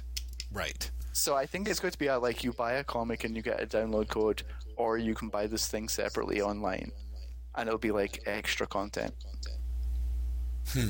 I'm I'm hoping it's more than that. I'm hoping they actually have earned the it's a revolution, and it Yeah, because they were really throwing that language around. Yeah. Yeah, really were. But at the same time, you know, that's what you do in PR. Well, but let's put it this way. As I recall, and I could be mistaken, I seem to remember that even as far as like six months ago, you had some people telling you, like, hey, there's something big coming. I literally cannot tell you anything other than that. Which, those would have to be some pretty savvy PR people, I guess. But, you know, to be like, oh, you know, start stoking those fires that early with that little detail. But maybe they Yeah, don't. but- maybe they are. It's it's yeah, because this has probably been working, been coming for a long time. Right. So I quite believe it's it's going to be. I'm quite believe it's going to be something that will be cool. But if you're expecting it to be revolutionary, you'll be disappointed. Right. Uh, well, I expect it to be neither cool nor revolutionary, so we'll see. Especially because I remember, I don't know what it is. You know, somewhere along the time that they they took they for one thing, it's that the Marvel people follow their talking points. You know, salespeople tell them what to talk about, and then they talk about it. And I don't, I don't mean that in a bad way. I feel like that is pretty much par for the course with the big two these days. Um, but I remember when Quesada was going on and on about motion comics. You know, like the the astonishing X Men motion comics that they were doing, Or like the how that Spider Woman motion comic. Yes, exactly. And how that was going to be like some serious big ass deal. And I, you know, if nothing else, I have enough faith in Joe Quesada that I was like, dude, you can't really believe that, you know? And yet, maybe he did. Well, no, but then you see the finished product, and I was like, okay, clearly he didn't believe it, you know? Because I just can't believe that Joe Quesada is the sort of guy who's really excited by having a drawing's like neck, you know, kind of warp. No, but here's the thing. Photoshop distorted to look like that, it's turning. I think that might actually be the case. I think they might believe it. And I think the reason they might believe it is they don't know what to do next. And so they are they get really excited at anything that could be the new thing. Sure. So I don't think it's like I don't think it's as you know we're trying to sell you a pile of shit as much as do you guys like this? This is great, right? Do you guys like this? Everybody loves motion, right? And everybody loves food. You're going to love motion food comics, where you can actually ha- use the camera on your iPod to project comic books onto specially branded Subway sandwiches and see unique stories as the other person eats them. Oh my god. I think I actually gave myself some sort of weird orgasm. That sounds great. no, but seriously, this is I I think I really think that you get the Infinite Comics or you get the motion comics, and it really is a. We have to do something more because comics aren't working. Sure. We don't know what that is. We're just throwing shit out there, and we don't know. Like this is new. Isn't it great because it's new? Right. Right. Why do you think they came up with the infinite thing? Is that the other reason where I'm like like people are like, "Oh, it synergistically ties from one into the other. Hey, it looks like an infinity symbol. Run with it." But I, I, because I'm, I- I'm I- also like that. Doesn't I think it's just a brand. I think it's just a brand name. just a branding thing. Yeah, 'cause, I mean, we've also got Ultimate Comics, and it's not like Ultimate Comics were the final comics Marvel ah. ever published. Actually, it would be great if it turned out that it was some sort of uncomfortable prophecy, and it actually does end up being the case. like, oh, and who knew? The horrible irony that Ultimate Comics Hulk- Hawkeye Although, Ultimate fair- was actually. Bear in mind, Ultimate Comics. What was the working title for that line that would have been really uncomfortable a, a year later? Uh, oh, right. No, that was Marvel Tsunami that was Zero. earlier. No, no, Gr- Marvel Ground Zero was the working. Oh, title Ground Zero. Oh, I didn't know. Comics. Yeah. I have to say, you got to give them credit. Definitely switching to adjectives, like they were pretty bad with their nouns, like tsunami, ground zero, uh, you know, secondary atomic radiation burst. I know you exactly. This is Marvel Nagasaki. Exactly. Welcome What? to Marvel What? Fukushima. I don't. I, I, why are you having problems with that? Fukushima. It's where comics started, and it's where Sunfire's from. Damn. Yeah, no, it's true. It's true. Marvel should, yeah, definitely stick to shit that's a little mm, mm, like infinite. Um, hmm, We'll see. Okay. By the time- By the time this goes up, then people will know. People will know how wrong we were. I know, or how right you were, Graeme, because that's you're, well, you're let's- our senior news analyst. Wow. I should start introducing you. And now, senior news analyst Graeme McMillan. Uh, what, what's up with that? Yeah, what's that X Force Death Revival thing? You think? Um, I just jumped over a blog at. I've been too busy to actually look things up. So Yeah, he's he's he's switching everything up in X Force. He's killing someone off. There's a spectacular um, solicit for Secret Avengers 28 that's just been released, which is part of Avengers versus X Men. And they're like, an Avenger pays the ultimate price, but will his sacrifice be worth it? And all I could think was, you're killing someone off in one of the tie-ins you're telling people isn't an essential part of the story. How it's not many people- essential to Avengers versus X Men. But how many people are you killing off in the main book?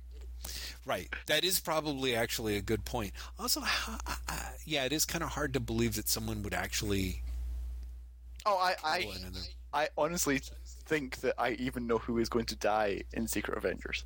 Oh, see, here we go, Graeme. This is this is where senior news analyst Graeme McMillan really earns his keep. I, I think it's Protector, aka Marvel Boy. Oh, Secret Avengers is the title where Captain Marvel comes back from the dead, Oh, uh, I and he, whichever character dies, dies saving the Kree Empire. oh, So I feel like it's going to be Marvel Boy. wow. I could Wow. be wrong. I just, I, I get a feeling. Well, it's Well, that's a shame for those of us who have come to appreciate all the depth and care uh, Bendis has Hey, put into making Marvel Boy a fully rounded character. What's that? He grew a goatee and he he got a mask. Okay. And he's didn't he sleep with somebody or several people? He slept. Didn't he sleep with? Yeah, that, was that that? was, yeah, that was Dark Avengers, wasn't it? Where he, oh, that was in Dark Avengers. What yeah. is this thing called love? That that was. I'm going. To, okay, so first of all, I'm stepping on a Newsarama story that I wrote that I have no idea when it's going to go up because the Bendis thing they put up this week I wrote last week. Um, Oh, okay. But uh, I predict Protector's death for Newsarama in a ten people I think are going to die in Avengers versus X Men post Wait. because because they want me to do top ten posts. So I do a top Uh-huh. ten people I are going to die in Avengers versus X Men. Um, That's great. Number 10 is the Vision, and I'm stepping on the my favorite joke from the entire piece.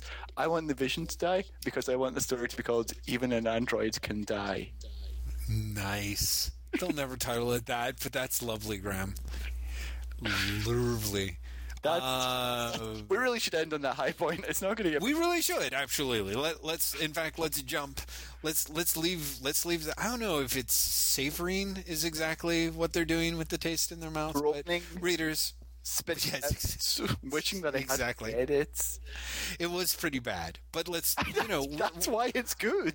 Well, so you say. I just, I'm sort of like, man, I really want to go back and read that story now. I'm like, we've been talking about even an Avenger can cry for, uh, even an android can cry for. cry. Come on. Pr- pr- Dude, I screwed up the fucking name for Jersey Shore, which is so embarrassing.